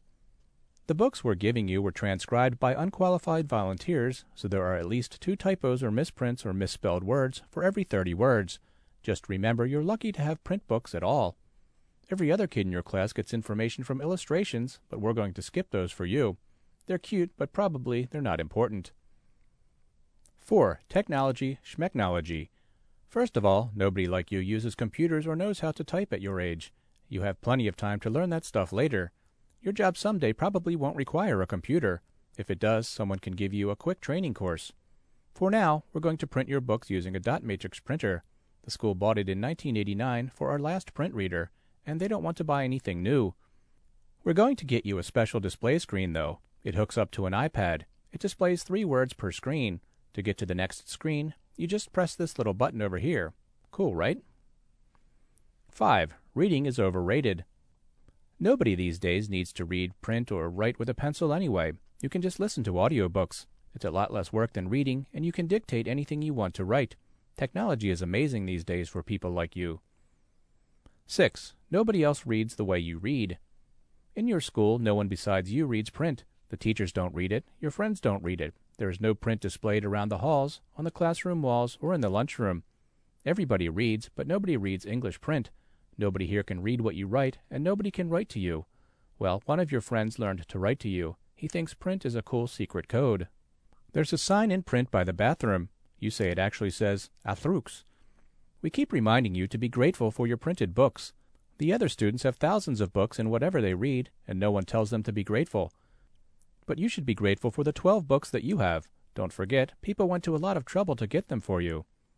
You didn't do very well on the reading test last week. Your special print teacher says it was written like this. $BGOT, $BPIG, $B horse, $B duck. I don't read print, so I don't know how it looks to you. I just grade your test the best I can. 7. You will get your books late, always. The school ordered the wrong reading book from the supplier, so your book is the first grade version, not the second grade version. It's double-spaced and uses easy vocabulary, but that's okay for you. Your life is challenging enough already just learning to read print. You have to learn all those curves and squiggles. The capital letters are different shapes, and there are different fonts, too. You have to learn 5 different shapes just for the letter A. That's hard. You don't need challenging vocabulary, too. You're falling behind in your class. Don't worry. You have a lot on your plate. Your math book is still at the translator's shop. They say it will be here in 7 months.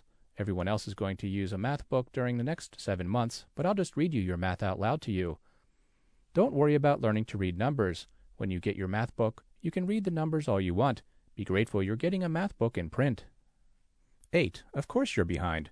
Kids like you, print readers of average intelligence, are always behind. Always. In fact, you'll likely graduate from high school with about a 4th grade reading level. It can't be helped. It's okay, though, because kids like you don't usually want to have a career. People who read print usually get jobs sorting stuff at places like Goodwill. They pay you about $2 an hour, but you won't notice that because of the math thing. 9. Print is just so cool. Print looks cool. I see it here and there, like on elevators. It is just so neat. It's all swoopy and round, and I like to look at it. People like you must be really special to read it. I can't believe you can just walk up to a sign with words printed on it and, boom, read what it says. Kids who read print are so beautiful and special. They open their printed books and just go for it. Unbelievable. 10. I love the way you write print, too. I've watched you write print. You make these marks on paper, and you actually know what they say. That special tool you use, what's it called? A pencil? It's so neat. It writes print just like that. I've seen you type on a special keyboard. It makes print too, but it disturbs the class with the clicking noise, so I wish you wouldn't use it. You can use it someday when you're grown up, but not in class, okay? Just tell one of the adults what you want to write, and we'll do it for you. We'll even spell it right for you. You can practice spelling words on your special spelling tests in your special writing room on Fridays. The print reader's experience. Dear reader, what do you think? Do you think a kid is going to learn to read in that atmosphere with those expectations and that sort of encouragement? With that amount of support and practice? Any TVI or homeschool mom who has tried to even things out for a braille reader knows exactly what I'm talking about. What do print reading kids typically experience in school? Let's take a look. 1. Your teacher knows English. If you are an English speaker, your teacher knows the language in which you're reading and writing. She or he may even know Spanish or Chinese or Dutch. She can use all the tools you are expected to use. If she can't, she is not deemed qualified to teach. 2. Your teacher has books. Books in print arrive in the classroom on time before the school year begins. In nearly every school in the country, there are books for every kid in the class. The books don't come late. The teacher reads them and shows you how to read them. You have your own copy of each book you need. The teacher sends books home with you for practice. If your parents know English, they can read with you. If there is a quote you want to read at the school assembly, you don't have to write it out for yourself first because nobody else knows how. Your mom can read the story to you. There might be one typo in your whole book, maybe, and everyone complains about that one. 3. Everyone around you reads. Your parents read, your teacher reads, your lunch lady reads, your big sister reads. They read the same way you read. You are expected to learn to read. You're told that it's normal to learn to read. 4. You get help when you need it. If you're having trouble reading, adults act as if this is a problem. You are expected to take extra classes, to practice, and to get help until you can read well. If you can't read, you are called illiterate. You are not given audiobooks. You are taught to read, one hopes. If you don't know how to write, you are expected to practice and learn to write correctly. To get a good job that pays a decent wage, you have to be able to read well, write well, and use computers. None of that is considered weird. 5. You learn current technology. Your school has computers, and you learn to use them. You are taught to type, and you are taught to read on a screen that displays thousands of words at a time. You learn to scan for information because your class moves quickly. 6. You don't get a pass. You are expected to keep up with the class. You don't get a free pass not to keep up. You don't get to be lazy just because you're a print reader. After all, reading print is normal. Everyone knows it's completely doable, so why should you get to slough off? You have all the materials you need and all the tools you need. You can't make excuses because you have the book you need for the assignment and the pencil or the keyboard you need for your work. The teacher loaded and set up the software your class uses, and he knows how to use it. 7. You know you'll use print all your life. You fully expect that you will grow up, get a job, pay bills, and become a contributing member of society. You know you will read and write print as you do all of these things. 8. You read math. If your teachers did not teach you to read and write the language of printed math in school, your parents would throw a holy, hell-raising, fire-breathing, sue the school for $1 zillion tantrum, and the community would support them. The school would be put up for review by the state. If the teachers did not write math code, they would be fired. Period. The end. And no one would be surprised. 9. Nobody gushes over your reading ability. Nobody tells you they saw some print on a box of Band-Aids, and how cool is that? Nobody tells you that you literally deserve a medal for learning how to read, because everybody reads. You don't give yourself pats on the back for using a computer at the age of 17. Everyone uses a computer at age 17. Technology is normal for you. 10. You get all the information in class if you bother to pay attention. A print reader of typical ability and average intelligence can get all the information presented in the classroom, all the stuff on the overhead, all the stuff in every book, all the stuff on the wall, all the lunch menus, all the recess schedules, all the toy names. And for all that, nobody thinks to be grateful. A few last comments about Braille. 1. Reading Braille is normal for blind kids. For blind and low vision kids, Braille is the normal way to read. The tools they use are normal. Reading is normal. Having Braille on the elevator is normal. 2. Reading Braille is not hard. Reading Braille by touch is not hard. Many Braille readers are slow because of all the things listed above that happened when they were learning it. Braille is not hard. 3. You can read Braille fast. Good Braille readers can match print readers for speed. Not many do. See above. A good Braille reader can read 10,000 pages in a couple of weeks. Not many do. See above. 4. Braille is not becoming obsolete. There are Braille displays for computers. There are Braille embossers. There are Braille transcribers looking for work. There are more Braille books than ever before. There are computers that transcribe books more accurately than ever before. There are blind people who need to be able to read. There are people who need to read pill bottles and bills and receipts and blog posts and books and textbooks and math books and elevator signs and hallway signs and foreign languages and CD covers, and they need to see how names are spelled. There are deaf-blind people who use Braille to communicate everything. Since the early 1800s, when Louis Braille brought the idea of a quick, dot-based tactile method of reading and writing to his school in France, there have been naysayers. In the beginning, people said that Braille wouldn't work. A separate code that sighted people couldn't read would never be widely used. Blind people used Braille anyway, because for the first time they could write for themselves. Braille gave them voices. They could read what they wrote. When Braille came to America, it had naysayers. People said it was too expensive to produce. They said there would never be enough books. Blind people used Braille anyway. They made their own books. They hired people to learn Braille and transcribe it. They raised funds.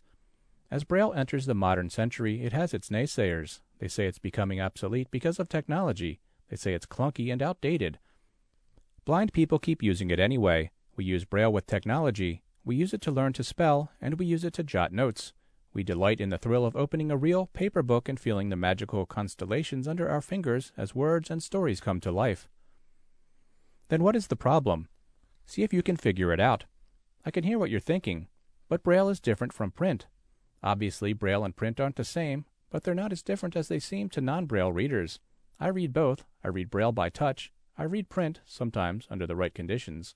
But I'm a blind person, and I don't read Braille well. I hardly read it at all. Why not? Is it a lack of desire, lack of support, lack of encouragement?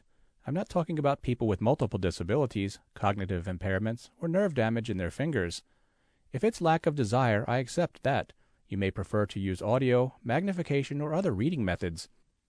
But if you dig deep into your reasons and it's due only to shame or lack of good instruction, I feel that those reasons should not exist. We shouldn't be ashamed to read. We should not be left unsupported when the rest of our peers have a way to read that fits their needs and frees them for a life full of options. But I teach Braille, and what you describe is impossible. Is it? See if you can do something about it, please. Because if blind and low-vision kids got the support their average sighted counterparts get in learning to read, they would not face a 70% unemployment rate. There might still be workplace discrimination, but I'd be willing to bet there would be more employed blind folks than there are today. I wanted to write, "That would be amazing," but I realized that isn't quite accurate. Amazing implies something above and beyond the norm. It implies something unexpected. It implies something to be marveled at. Reading isn't something to be marveled at. It's something that should be expected, that should be normal. It's basic, like adequate clothing or nutrition. It's the foundation of every other form of education. So instead of amazing, I write, "It would finally be what kids deserve. It would be just. It wouldn't level the playing field, but it would be a start." Fake Service Dogs, Problem or Propaganda by Marian Guizdalla. There's a photo on the page, the caption, "Marian Guizdalla." From the editor. Marian Guizdalla is the president of the National Association of Guide Dog Users, NAGDU. In this article, he begins to address the question of what constitutes a legitimate service dog and asks whether greater regulation and standardization is warranted. Here is what he says. When I was younger and sighted, I enjoyed an activity called Connect the Dots. This involved a nondescript picture along with a set of numbered dots. In this activity, one began with a dot numbered 1, drew a line to dot number 2, and continued drawing lines between the consecutive numbered dots as a picture evolved. I want to invite our readers to play a little Connect the Dots with me as we examine what some refer to as the problem of fake service dogs. Before we begin connecting the dots, I would like to say that the labeling of this issue as one of fake service dogs is a misnomer. The dogs are not the fakers, the people are. They are feigning a disability in order to attempt to take advantage of the laws that permit disabled individuals to be accompanied by a service dog. Secondly, I believe that calling this issue a problem elevates it to the level of needing a solution. It is my opinion that the real problem is not being created by those who misrepresent themselves as disabled accompanied by a service dog. Rather, the issue is being presented as a problem by those who would benefit from the solution. Now, let us connect the dots. In the field of psychology, there is a disorder once known as Munchausen syndrome by proxy, now called fabricated or induced illness by carers, FIIC. This disorder refers to the deliberate production or fabrication of physical or psychological symptoms in a child by a parent or caregiver. The theory is that the caregiver gains attention from others because of their child's illness or is acclaimed for their actions to rescue the child from harm. In the business arena, there is another term for this known as evil marketing. This latter term refers to a scheme in which a company fabricates a problem that does not actually exist or exaggerates a minor issue for which the company has a product or service to solve the problem. Over the past few years, there have been numerous articles in the media about the issue of fake service dogs. Though I know there are those who mistakenly believe they can call their pet a service animal because they feel better when their pet is with them, their intention is not malicious. They may be misguided or misinformed, but they are not malicious. Then there are those whose intent is less than honorable, willfully misrepresenting their pet as a service animal in order to take advantage of the civil rights provisions that allow disabled individuals to be accompanied by a service dog. I believe these are the exceptions rather than the rule. As we connect the dots, though, I am confident you will see a very interesting picture beginning to evolve. Upon a review of these articles, the one common denominator we find is that nearly every piece has as its subject a service animal user who has experienced an out-of-control dog whose owner has asserted their dog was a service dog in a place where pets are generally not allowed. Most of these subjects have another common denominator. They are usually consumers of a training program called Canine Companions for Independence, CCI. Now let's connect the next dot. CCI has created an online petition calling upon the United States Department of Justice to ban the sale of service animal gear such as vests, harnesses, and signs from the Internet. Some contend this is not an unreasonable proposal since service animal training programs issue the necessary gear, and those willing to take unfair advantage of the protections afforded us should not be given easy access to it. The challenge is that many of us have a need or desire for additional gear for specific reasons, not to mention that gear is not what makes a dog a service dog. For instance, my wife and I have guide dog harnesses made of nylon and PVC, which are much lighter than the leather and metal versions issued by our training programs, will not set off metal detectors in airports and courthouses, and are more appropriate for beach visits. These items were purchased online from a NAGDU member who makes these harnesses. A number of other reputable companies make harnesses and other gear for service dogs available on the Internet, and these companies should not be prohibited from selling their products in the marketplace of the World Wide Web. It would be rather naive to believe that prohibiting the sale of service animal gear on the Internet will solve the issue of those who misrepresent their pets as service dogs. Canine Companions for Independence is also engaging in fear-mongering. Their contention is that those who misrepresent their pets as service dogs threaten the legal rights of those of us who have legitimate service dogs by causing businesses to question everyone who enters their business with a dog. I believe this is actually a good thing. As more businesses learn what questions they can ask and how to identify a legitimate service dog from a pet, those who are misguided or malevolent will be deterred from this behavior. It is also important to share that when someone signs the CCI petition, they are asked to give their email address and they are advised they will receive additional information. When I visited CCI's petition site, they claimed they had more than 17,000 signers, so they have amassed a very sizable contact list from this propaganda. I believe we need to connect a few more dots to really get a clearer picture of the true motives. Let's take a look at another player in the service dog industry. Assistance Dogs International, ADI, is the only accrediting body of service animal programs in the world. ADI has created an ethical standard to which all their members, candidates, and program consumers must adhere as a condition of accreditation. Here is a brief sample of these so-called ethical standards as they apply to service dog training programs and those they train. The Assistance Dog Program must document monthly follow-ups with clients for the first 6 months following placement. Personal contact will be done by qualified staff or program volunteers within 12 months of graduation and annually thereafter. The program will provide a laminated ID card with a photo of the client and dog and names of both. In public, the guide dog will wear the program's appropriate guide harness. As it pertains to other service dogs, ADI has the following standard. Identification of the service dog will be accomplished with the laminated ID card with a photo and names of the dog and partner. In public, the dog must wear a cape, harness, backpack, or other similar piece of equipment or clothing with a logo that is clear and easy to read and identifiable as assistance dogs. The client must abide by the ADI minimum standards of assistance dog partners. The term client used in these standards refers to the service dog user. The logical follow-up question is, what would be the consequences if we, as consumers, refused to comply with these standards? As it pertains to the issuance of identification cards and the mandate that the service dog wear any specific gear, such requirements as a condition of access are incongruent with the implementing regulations of the Americans with Disabilities Act and should not be imposed upon a consumer and purported as ethical.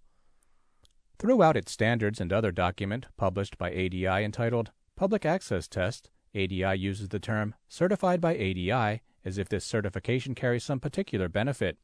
It appears to me as if ADI is attempting to position itself as the certifying body for all things service animal related.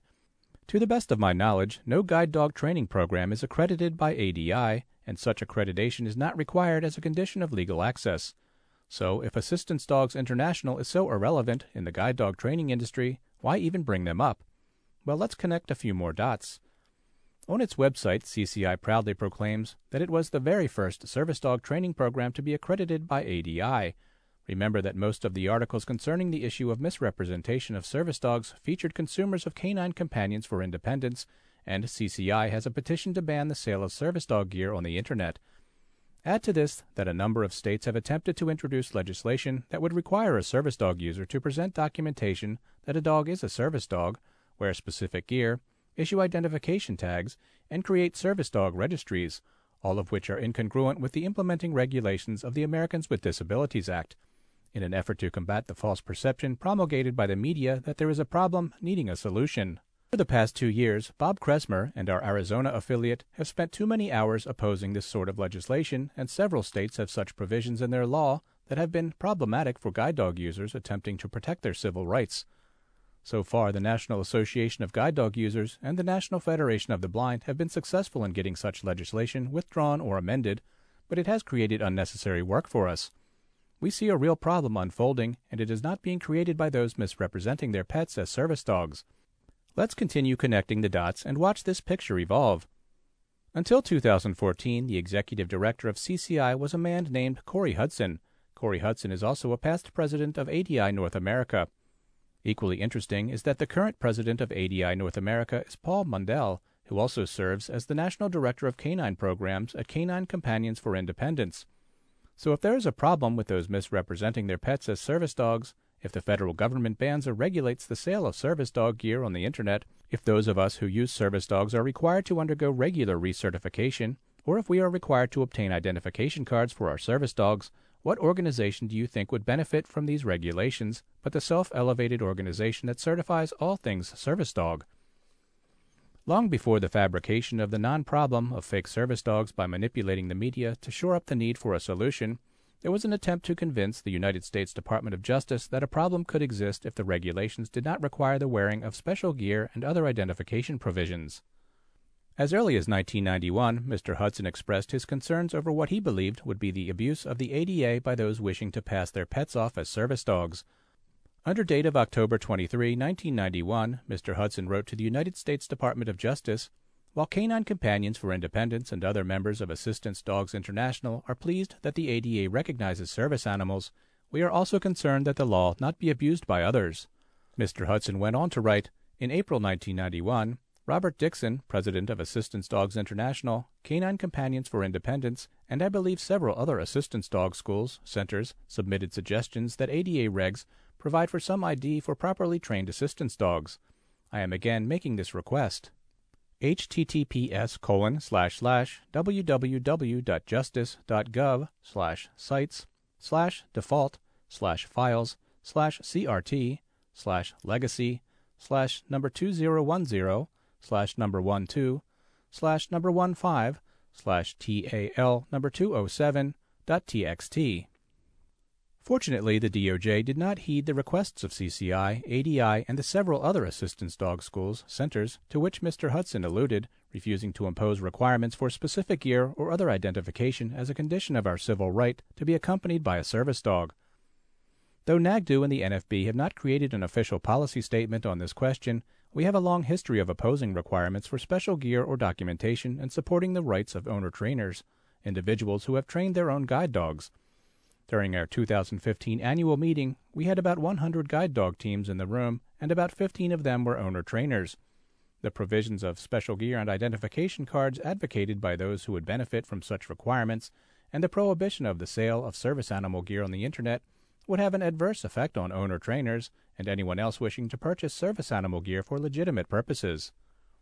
Since the current DOJ regulations do not require a service animal be trained by a training program to be recognized as a service dog, it is possible to train one's own dog to perform tasks or to do work that meets the definition of a service animal under the implementing regulations.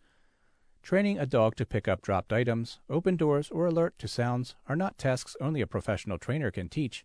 In fact, all of the owner-trained guide dog teams I have encountered have been more highly trained and consistently better behaved than some of the program-trained dogs I have come across. Even if such regulations were to be adopted, and I highly doubt they will, what is to prevent someone who really wants to beat the system from doing so? Should we ban the sale of lamination equipment from office supply stores so fake identification cards cannot be produced? Should we regulate those who make leather products so they cannot produce harnesses, and seamstresses so they cannot sew service animal vests? There is a far better solution to this issue, and each of us can be a part of that solution. One of my favorite adages when conducting service animal training seminars is, "It is better to educate than to litigate. Most of us have faced violations of our civil rights, but few of us have needed to seek legal remedies. Usually, a bit of education is all that is needed.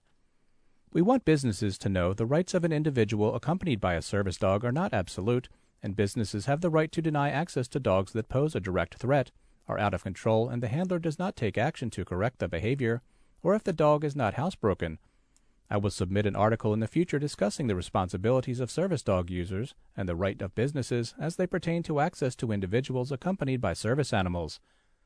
In the meantime, if you would like more information about the rights and the responsibilities of service animal users, we have the tools and information to offer guidance. This will go much further than restricting our rights the way CCI and ADI wish. In order to be good advocates, we need a few tools and sound skills. The National Federation of the Blind's National Association of Guide Dog Users sponsors the NAGDU Information and Advocacy Hotline. This nationwide toll-free telephone service offers general information about service animals under the Americans with Disabilities Act, ADA, as well as specific guidance concerning restaurants, taxicabs, and healthcare facilities. Callers needing immediate assistance can connect directly to a live, trained advocate. Now there's an app for that.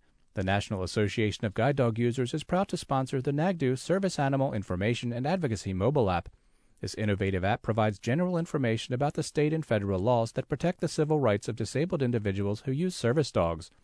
The app contains the full texts of the implementing regulations of the Americans with Disabilities Act, ADA, as they pertain to service animals, and each of the state statutes that affirm the rights of those who use service dogs, as well as general guidance concerning access to specific types of establishments, such as hotels, restaurants, taxicabs, healthcare facilities, and more. In addition, this app provides the ability to directly connect with a live advocate who has been specially trained to resolve access issues as they occur, or send an email for more specific guidance.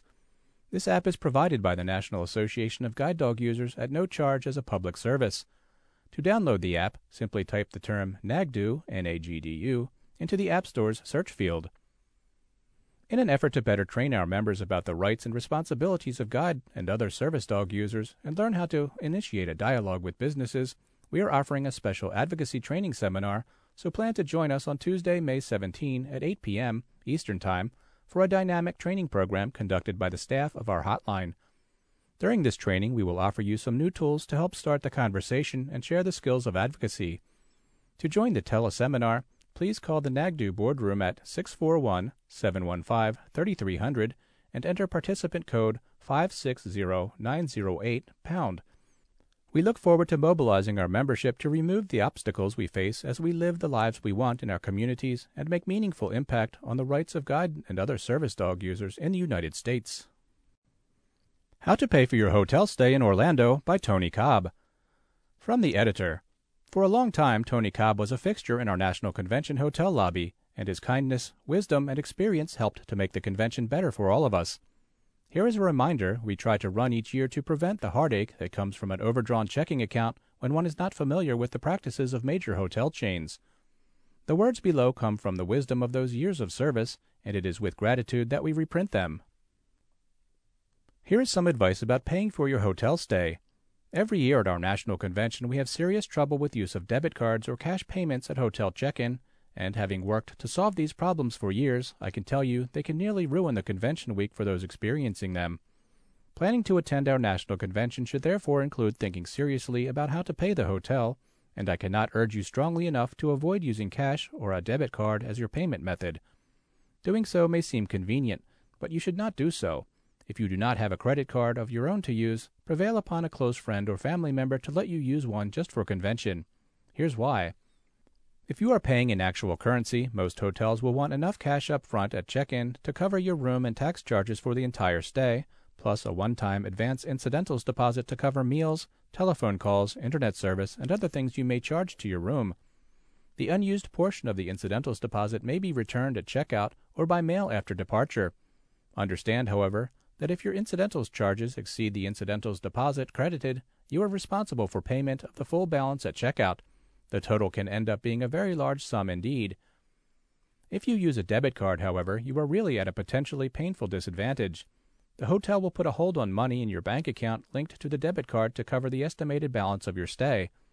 That is, for the entire week's room and tax charges, plus a one-time incidentals deposit to cover meals, movies, and so on charged to your room. you should be aware that the hold can therefore be a considerable amount of money and that you will not have access to that amount for any other purchases or payments with your card.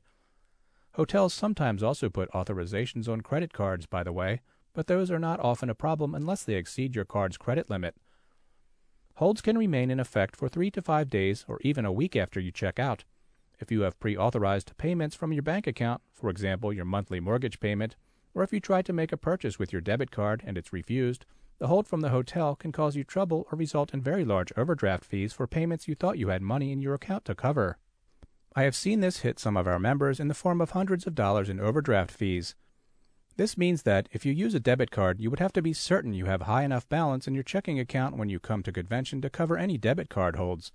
This is a perilous practice since charges may exceed your estimate by a considerable amount. Some frequent travelers even open a separate checking account used only for debits like these. Remember, a hold is going to be placed on your debit card regardless of how you end up paying the bill, and the hold is not necessarily released right away, even if you pay with a credit card or cash when you check out of the hotel. Planning ahead in this area can ensure an untroubled week at convention, leaving you free to enjoy fully the world's largest and most exciting meeting of the blind, using a credit card, I hope. Recipes. This month's recipes are from the National Federation of the Blind of Alaska. Tortellini tomato soup with Italian sausage and spinach by Juanita Webb. Juanita is a member of the Alaska affiliate who believes strongly in the power of an individual to make a difference. Ingredients: 1 tablespoon vegetable oil, 1 pound Italian sausage, 1/2 cup diced onion, about 1/2 medium onion, 1 tablespoon minced garlic, 1 28-ounce can crushed tomatoes, 1 32-ounce box of vegetable broth, chicken works as well, 2 tablespoons fresh chopped basil, 1 teaspoon salt, 1/2 teaspoon pepper, 1 package tortellini, 1 cup packed fresh spinach, fresh grated Parmesan cheese to taste. Method: heat a large, heavy-bottomed pan over medium-high heat. Heat vegetable oil and add diced onion. Sauté until onions are soft. Crumble Italian sausage and garlic with the onion. Cook until sausage is no longer pink. Stir in crushed tomatoes, broth, basil, salt, and pepper. Bring to a boil, reduce heat to low, and cover. Let soup simmer for 20 to 30 minutes. Add tortellini and spinach and simmer for about 10 minutes until pasta is tender. Serve with shredded Parmesan. Ranch Chicken Salad by Shanley Curls Brown. Patrick and Shanley Brown, both members of the NFB of Alaska, have recently made some major healthy lifestyle changes. Shanley went in for a simple eye exam to renew her driver's license in December of 2015. The eye doctor informed her that she had signs of diabetic damage to her eyes. She had blood work done, which confirmed that she had type 2 diabetes, and her numbers were off the scale. She and her husband, Patrick, who is the first vice president of the National Federation of the Blind of Alaska, began making healthy lifestyle changes. Along with exercising, they began eating a healthy low-carb diabetic diet. In 3 months, they both had lost 30 pounds, and both had excellent blood work results, with Shanley's within 0.50 from being under the diabetic window. These are a few healthy recipes they enjoy. Ingredients: 3 to 3 1/2 cups chopped or shredded cooked chicken breast, 1 cup celery, chopped, 1 sweet bell pepper, any color, chopped, 1/4 sweet yellow onion, chopped, 1/2 cup mayonnaise, 1 tablespoon dry ranch seasoning. Method: mix the chicken, mayonnaise, and seasoning together in a medium bowl until well blended. Stir in the celery, peppers, and onion until mixed evenly. Chill 1 hour to let flavors meld. Cabbage Creole by Shanley Curls Brown. Ingredients: 1 to 2 pounds ground beef, 1 small onion, chopped, 1 medium head of cabbage, chopped, 1 10-ounce can Rotel tomatoes, 1/2 pound Velveeta, cubed, 1 teaspoon salt, 1 teaspoon black pepper, 1 teaspoon garlic powder. Method: in a large skillet, brown beef with chopped onion. Drain if necessary. Return meat mixture to pan. Add chopped cabbage. This may have to be done in batches depending on how big of a pan you use. Cook until cabbage is somewhat wilted. Add Rotel and continue to cook until cabbage is tender. Add cubed Velveeta and seasonings to taste. Cook until cheese is melted. Serve hot. Hearty Hungarian Goulash by Bonnie Lucas. Bonnie is the president of the Anchorage chapter and loves to cook. She does her best to share the NFB philosophy of the Federation with the Blind of Alaska as an employee of the Alaska Center for the Blind and Visually Impaired. Ingredients: 2 pounds chuck roast, cubed, 4 whole carrots, cut into large chunks, 18-ounce canned plum tomatoes, crushed by hand, 1 onion, chopped, 2 tablespoons paprika, 1 tablespoon cumin, 1 tablespoon Dijon mustard, 2 tablespoons minced garlic, 2 teaspoons cinnamon, 2 cups bone broth or organic beef broth, salt and pepper to taste, coconut oil to brown meat. Method: coat large pan with enough coconut oil to line the bottom. Brown cubes of chuck steak over high heat in batches, about 2 minutes per side. Chop carrots and onion. Hand-crush tomatoes. Add carrots, onion, and tomato to slow cooker. Add meat, seasonings, garlic, mustard, and bone broth to slow cooker. Stir to combine. Cook on high for 4 to 6 hours or low for 8 to 10 hours. Can serve over brown rice or quinoa. Makes 4 servings. Grandma Joe's Pizza Burgers by Bill Packey. Bill says of himself, "I am a former Alaska State President of the NFB, assistant manager at Walmart, and a student at the University of Maryland working towards a bachelor's degree in forensic psychology. In my off time, I enjoy my children, grandchildren, our dogs, and maybe some sleep. This recipe was one of our kids' favorite meals while growing up." Ingredients: 1 1/2 pounds of hamburger, 1 10-ounce can of pizza sauce, 1 small onion chopped, 1 can mushrooms, 8 ounces mozzarella cheese grated, 1 teaspoon oregano, 1/2 teaspoon garlic salt, 1/2 teaspoon pepper, 8 hamburger buns. Method: preheat oven to 350 degrees, brown hamburger and onion together, add remaining ingredients except cheese. After adding ingredients, cool mixture, then add cheese and bake at 350 degrees for 10 to 15 minutes, then spoon onto buns. Yields 8 servings. Flourless Chocolate Cake by Bonnie Lucas. Ingredients: 12 ounces bittersweet chocolate chips or bittersweet chocolate, roughly chopped, 1 cup, 2 sticks, plus 3 tablespoons butter, cut into chunks, 1 1/4 cup sugar, 6 eggs, 1 cup unsweetened cocoa powder, 1 tablespoon milk, 1 tablespoon honey, 1/4 teaspoon gluten-free vanilla extract. Method: preheat oven to 375 degrees, spray a 9-inch springform pan with nonstick cooking spray, then line the bottom with a circle of parchment paper. Spray the paper with cooking spray too, then set the pan aside. Place 2/3, 8 ounces, of the chocolate and 1 cup, 2 sticks, of the butter in a medium saucepan over medium-low heat. Stirring often, melt chocolate with butter until completely blended. Remove from heat and transfer to a large bowl. Alternatively, you may use your microwave to melt the butter with the chocolate if desired. Add sugar and mix well. Add eggs one at a time, whisking well after each addition. Sift cocoa into bowl and stir until just blended. Pour batter into prepared pan and bake for 35 to 40 minutes or until cake has risen and top has formed a thin crust. The cake should be just firm in the center when done. Cool for 10 minutes, then invert onto a plate, removing sides of springform pan. Remove and discard parchment paper and set cake aside to cool completely. Meanwhile, make the chocolate glaze. Melt remaining 4 ounces chocolate and 3 tablespoons butter in a small saucepan over medium-low heat, stirring until smooth. Remove from heat, then stir in milk, honey, and vanilla, set aside to cool slightly. When cake has cooled, pour glaze onto the center. Using a spatula or the back of a spoon, very gently smooth glaze along the top and sides of the cake. Chill cake uncovered for 30 to 60 minutes before serving to set the glaze and make the cake easier to slice. Mini Cheesecakes by Tracy Packey. Tracy says about herself, "I am a mother of 6 kids, 4 boys and 2 girls. I also have 2 grandsons and 2 more grandsons due in August. My husband, Bill, and I consider ourselves to be newlyweds, even though we have been married for 17 years, 4 months, and 3 days. I live in Alaska, where I have been residing for the last 19 years. In 2009, I spent 9 months at the Helen Keller National Center learning the skills necessary to adjust to this condition. In 2010 through 2012, I attended the University of Alaska Fairbanks and graduated magna cum laude with a degree in paralegal studies. I am currently the Alaska State President for the National Federation of the Blind." Ingredients: 12 vanilla wafer cookies, 2 8-ounce packages cream cheese softened, 1/2 cup sugar, 1 teaspoon vanilla, 1 teaspoon lemon juice, 2 eggs, 1 can cherry pie filling or any fruit pie filling of your choice, cupcake liners, regular size cupcake pan. Method: preheat oven to 325 degrees, line cupcake pan with liners. Add 1 vanilla wafer to each liner. In a large bowl, mix cheese, vanilla, lemon juice, and sugar on medium speed until blended. Add eggs, mix well. Pour mixture into each cupcake liner until about 3/4 full. Bake 25 minutes at 325 degrees. cool cakes, then add cherry pie filling or any fruit pie filling of your choice. Chill before serving. Yields 2 dozen. Monitor Miniatures, news from the Federation family. National Federation of the Blind praises Secretary Clinton's remarks on employment of people with disabilities. The National Federation of the Blind commented on recent remarks by Hillary Clinton in which she called for ending the tiered minimum wages for people with disabilities.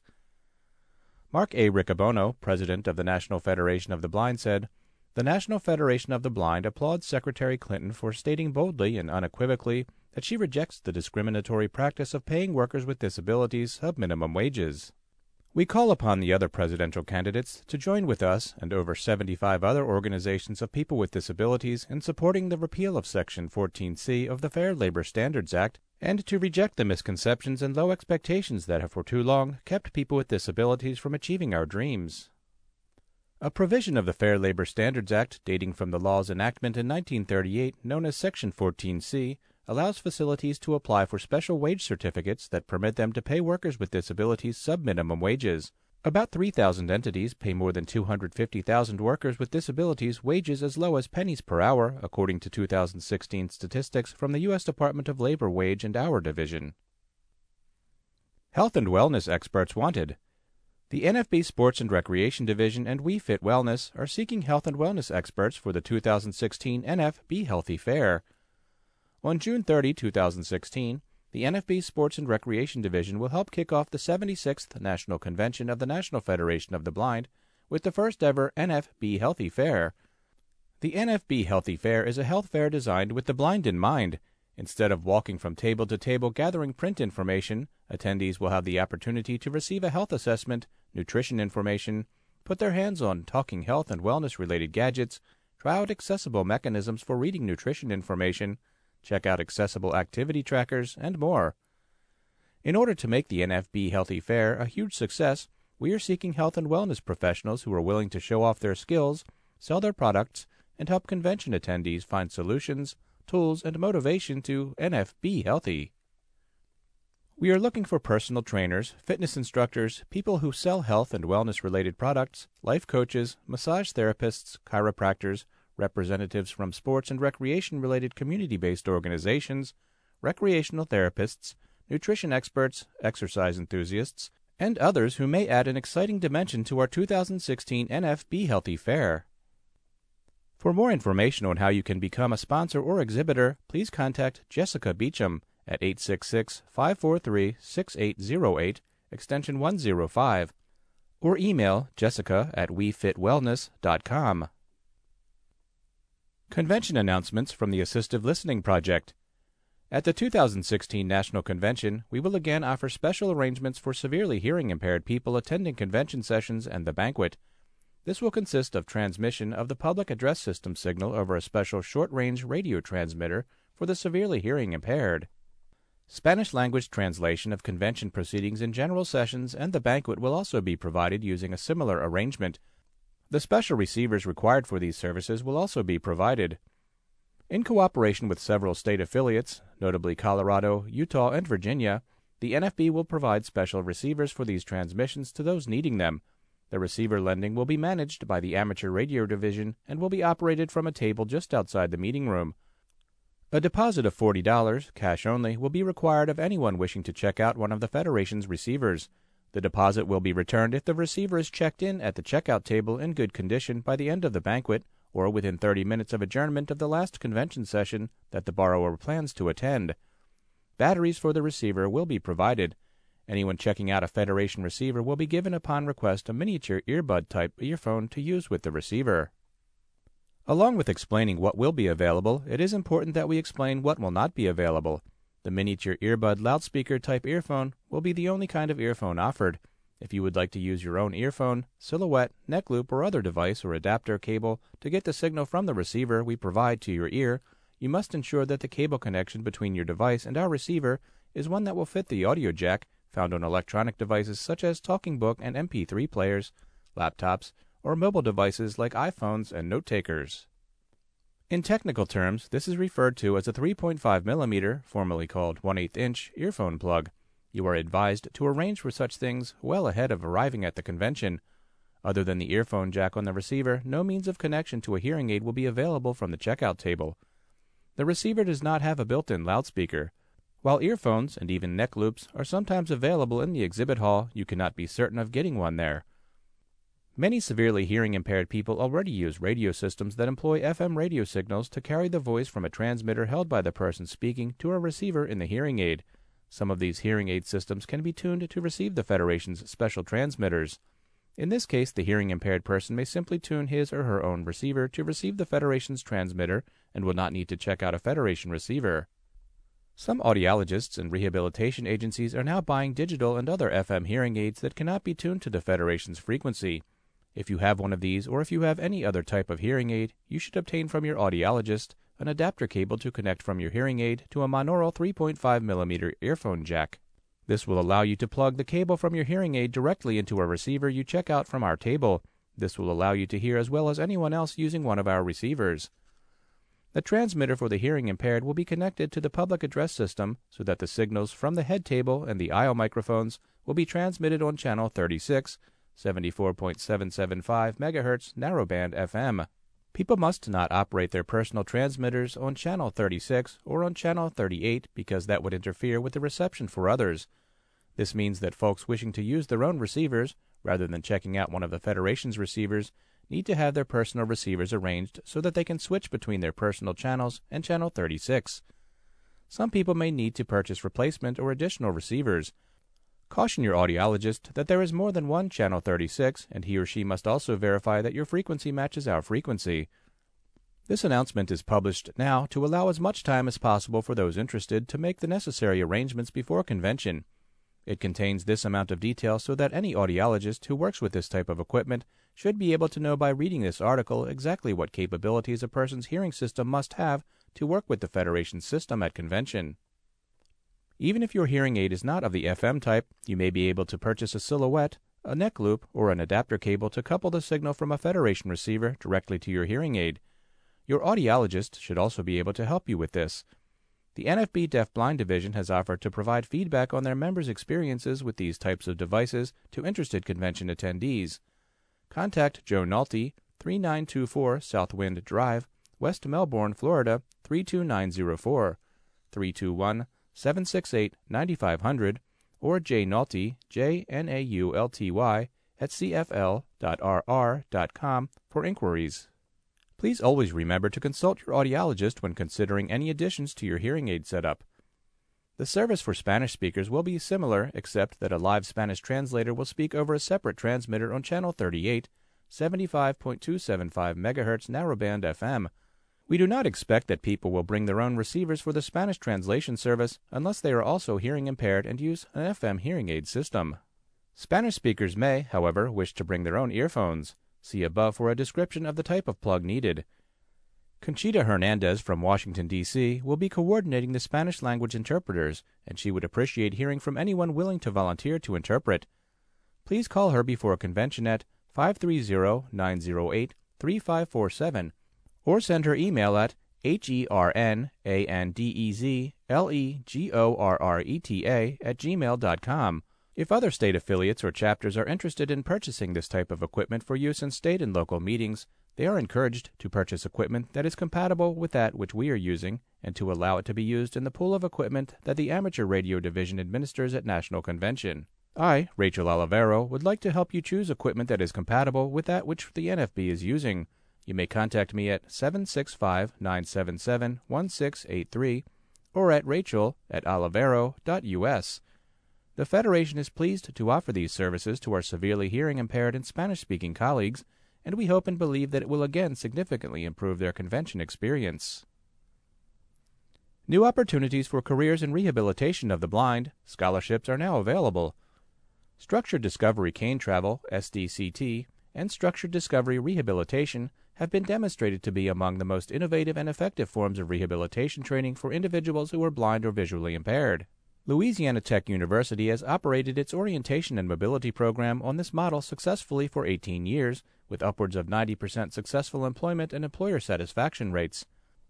Louisiana Tech is excited to announce that, along with its O&M program, it has expanded its training and is launching a brand new concentration in rehabilitation teaching for the blind. Scholarships are now available for qualified individuals seeking one of the following degree paths: Master of Arts in Industrial Organizational Psychology with concentration in Orientation and Mobility, Master of Arts in Counseling and Guidance with concentration in Rehabilitation Teaching for the Blind, or Orientation and Mobility Graduate Certification. Why me? The field of educating and rehabilitating children and adults who are blind is deeply rewarding and life-changing. The job market is wide open. Currently, we receive 4 times the number of employer requests than we have graduates to provide. Training occurs on campus in Ruston, Louisiana, and can be completed in as little as 1 year. No prior background or experience in blindness is necessary. We'll teach you everything you need to know. Scholarships are provided on a competitive basis to qualified applicants and can cover costs for attending the university. Scholarships also support travel to conferences, trainings, and field-based experiences at structured discovery training programs. Who can apply? Individuals must already possess a bachelor's degree from an accredited university, have a grade point average of 2.5, and obtain a minimum of 287, verbal and quantitative, on the graduate records examination. Individuals must also be willing to attend courses on campus in Ruston, Louisiana on a full-time basis. What's the catch? Payback through service is required. Agreement to receive scholarship funding requires commitment for you to work in the field of rehabilitation for 2 years for each year of scholarship support you obtain. Scholarships cover at least tuition and fees, but may cover living and travel costs as well. You have to move to Ruston, work hard, study harder, and have the heart to be an O&M or rehabilitation teacher of blind people. Where do I get started? For program details, visit www.pdrib.com. Send an email for more information to dreed@latech.edu or call Edward Bell to discuss your application at 318-257-4554. Registration open for Rehabilitation and Orientation and Mobility Conference. Contemporary Issues in Rehabilitation and Education for the Blind 15th Annual Rehabilitation and Orientation and Mobility Conference will be held at Rosen Shingle Creek Resort, Thursday, June 30, 2016, 8:30 a.m. to 7:30 p.m. Come and join us. Once again, this year's conference will be action-packed with a variety of new speakers, topics, and hands-on events. Schedule: 7:30 to 8:30 a.m. registration, 8:30 a.m. conference begins, 2 to 5 p.m. interactive breakout sessions, 5 to 7 p.m. NBPCB awards reception. Registration fee includes the NBPCB awards reception. The cost before June 15 is $85 for professionals, $75 for students. After June 15, the cost is $100 for both students and professionals.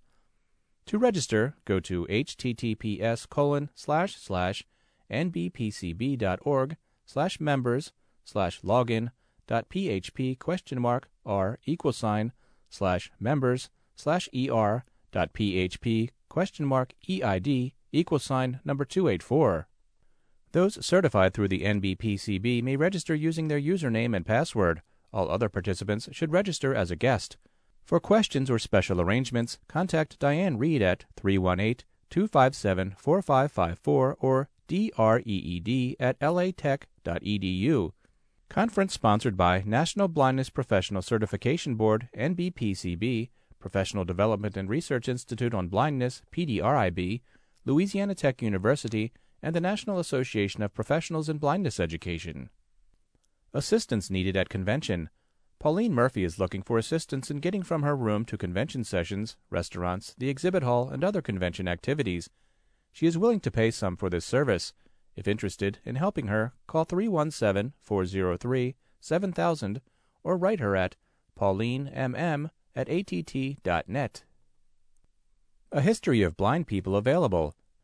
The Blind History Lady Presents is a growing series of articles and historical biographies of blind people who lived in the 1800s through the early 1900s. These blind men and women created their own opportunities, becoming electricians, boat builders, insurance salesmen, chemists, chiropractors, and so much more. Peggy Chong is the Blind History Lady. Her articles have appeared in the Braille Monitor and many other publications.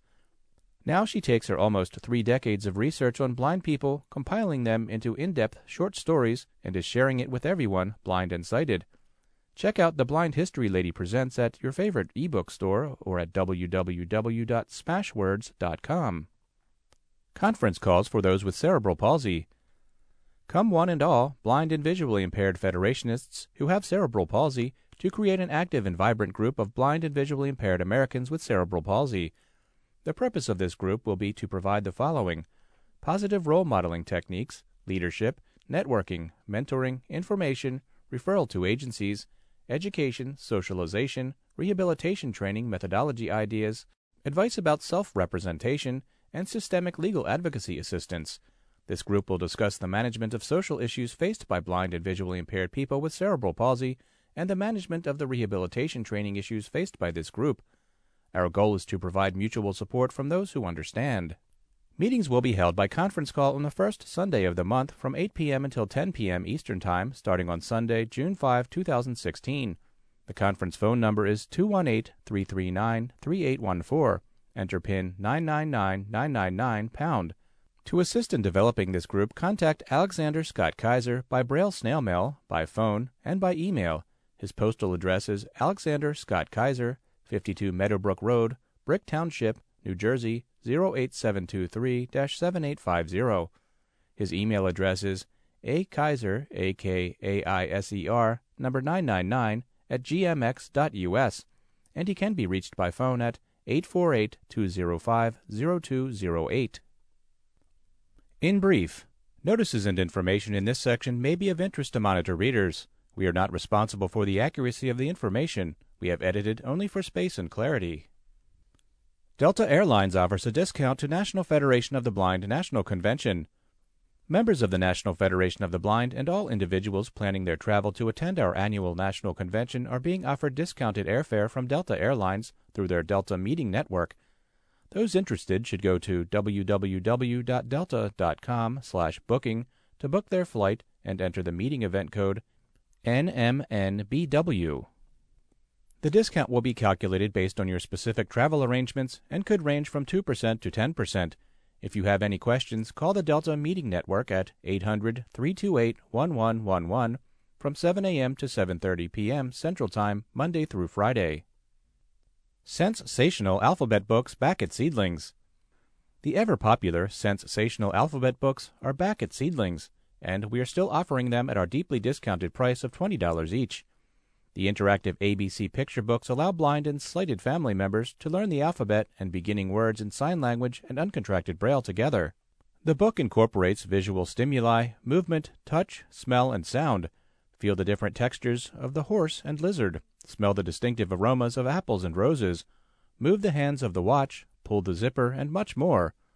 To order, go to www.seedlings.org/browse.php?search $sensational$alphabet$item$name.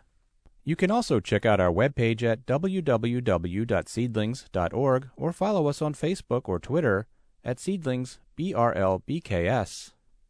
DOJ reaches settlement with Greyhound and disabled passengers may be due compensation. The U.S. Department of Justice, DOJ, recently entered into a settlement with the Greyhound Bus Lines Company on behalf of disabled travelers. The settlement consent decree creates a fund of $300,000 for select individuals identified by the United States and a separate uncapped claims filing process to compensate individuals who assert ADA claims meeting established criteria. The following information is meant to help clarify some confusion about the significance and scope of this settlement among members of the National Federation of the Blind. The information is compiled from the publicly available settlement documents, court filings, and consultations with the DOJ attorneys responsible for enforcing the settlement. Who is generally eligible? As for the $300,000, that fund is likely set aside for the specific individuals that the DOJ was already working with during its investigation. If you weren't already talking with DOJ attorneys or staff about access problems prior to February 8, 2016, then it is unlikely that this fund applies to you. If you were talking with the DOJ about your access problems prior to February 8, 2016, then you should contact them to verify your status. As for the claims filing process, you must meet each of the following four requirements to even be considered for compensation. Have a disability, have traveled or attempted to travel on Greyhound between February 8, 2013 and February 8, 2016. have experienced a disability-related incident during your travel or attempt to travel, for example, lack of accessible transportation or transportation-related services, Greyhound's failure to make disability-related accommodations, etc., and submit a claim form by mail, email, or online to the claims administrator by no later than November 10, 2016. The above qualifications are vague and could arguably include quite a few access problems that members of the National Federation of the Blind have experienced. Based on conversations with the Department of Justice attorneys responsible for enforcing the settlement, it appears that the criteria that might be used to award compensable claims is not as broad as the above language might suggest. Further, the policy fixes outlined in the settlement also seem to target a broader set of ADA violations than the monetary claims. Because this settlement is not a class action, the DOJ and Greyhound retain discretion on the claims that will eventually receive monetary compensation. What claims are likely covered? According to the DOJ attorneys responsible for enforcing the settlement, blind individuals whose experiences are similar to the types of access problems illustrated in the complaint should consider filing a claim. Eligible blind individuals who experienced the following types of problems should consider filing a claim. Personnel failing to provide assistance to you in navigating to a bus from the bus station or boarding and deboarding buses. Personnel failing to allow you to leave and return to the bus at rest stops. Personnel failing to provide you sufficient time to board or disembark buses. Personnel failing to permit your service animal to accompany you in vehicles and facilities. Personnel failing to facilitate the availability of seating designated for use by individuals with disabilities when such priority seating is occupied by luggage or passengers without disabilities. Personnel failing to let you sit in seats other than the designated seating area for people with disabilities. Other similar issues relating to physical access to the bus and facilities. Much of the settlement focuses on access for people who use wheelchairs or have mobility impairments. Blind travelers who use wheelchairs or have mobility impairments should consider submitting claims if they experienced inoperable lifts, inadequate wheelchair securement straps, or problems related to the operation of the kneeling function of a bus, which lowers the height of the access point to the bus for those who would otherwise have difficulty navigating the distance between the ground and the bus's first step. In addition, blind individuals with wheelchairs who were unable to book wheelchair-accessible travel online or were charged extra to book wheelchair-accessible travel over the telephone should also consider submitting a claim. How do I submit a claim? The Claim Administrator website has relevant case documents, contact information, and instructions for filing a claim at www.dojvgreyhoundsettlement.com. You may also call the Settlement Administrator at 844-502-5953. What about other issues not mentioned above? The National Federation of the Blind is aware of other access issues that are not clearly addressed by this settlement. The Federation continues to raise and monitor these issues with Greyhound and the DOJ to ensure that all of the concerns of the blind community are addressed in the context of this settlement or other independent action. Individuals with questions or concerns may contact attorney Timothy Elder at telder@trelegal.com or 410-415-3493, or contact Valerie Yingling with the NFB's legal team in Baltimore at vyingling, vyingling, at nfb.org, or 410-659-9314. NFB Pledge. I pledge to participate actively in the efforts of the National Federation of the Blind to achieve equality, opportunity, and security for the blind, to support the policies and programs of the Federation, and to abide by its Constitution.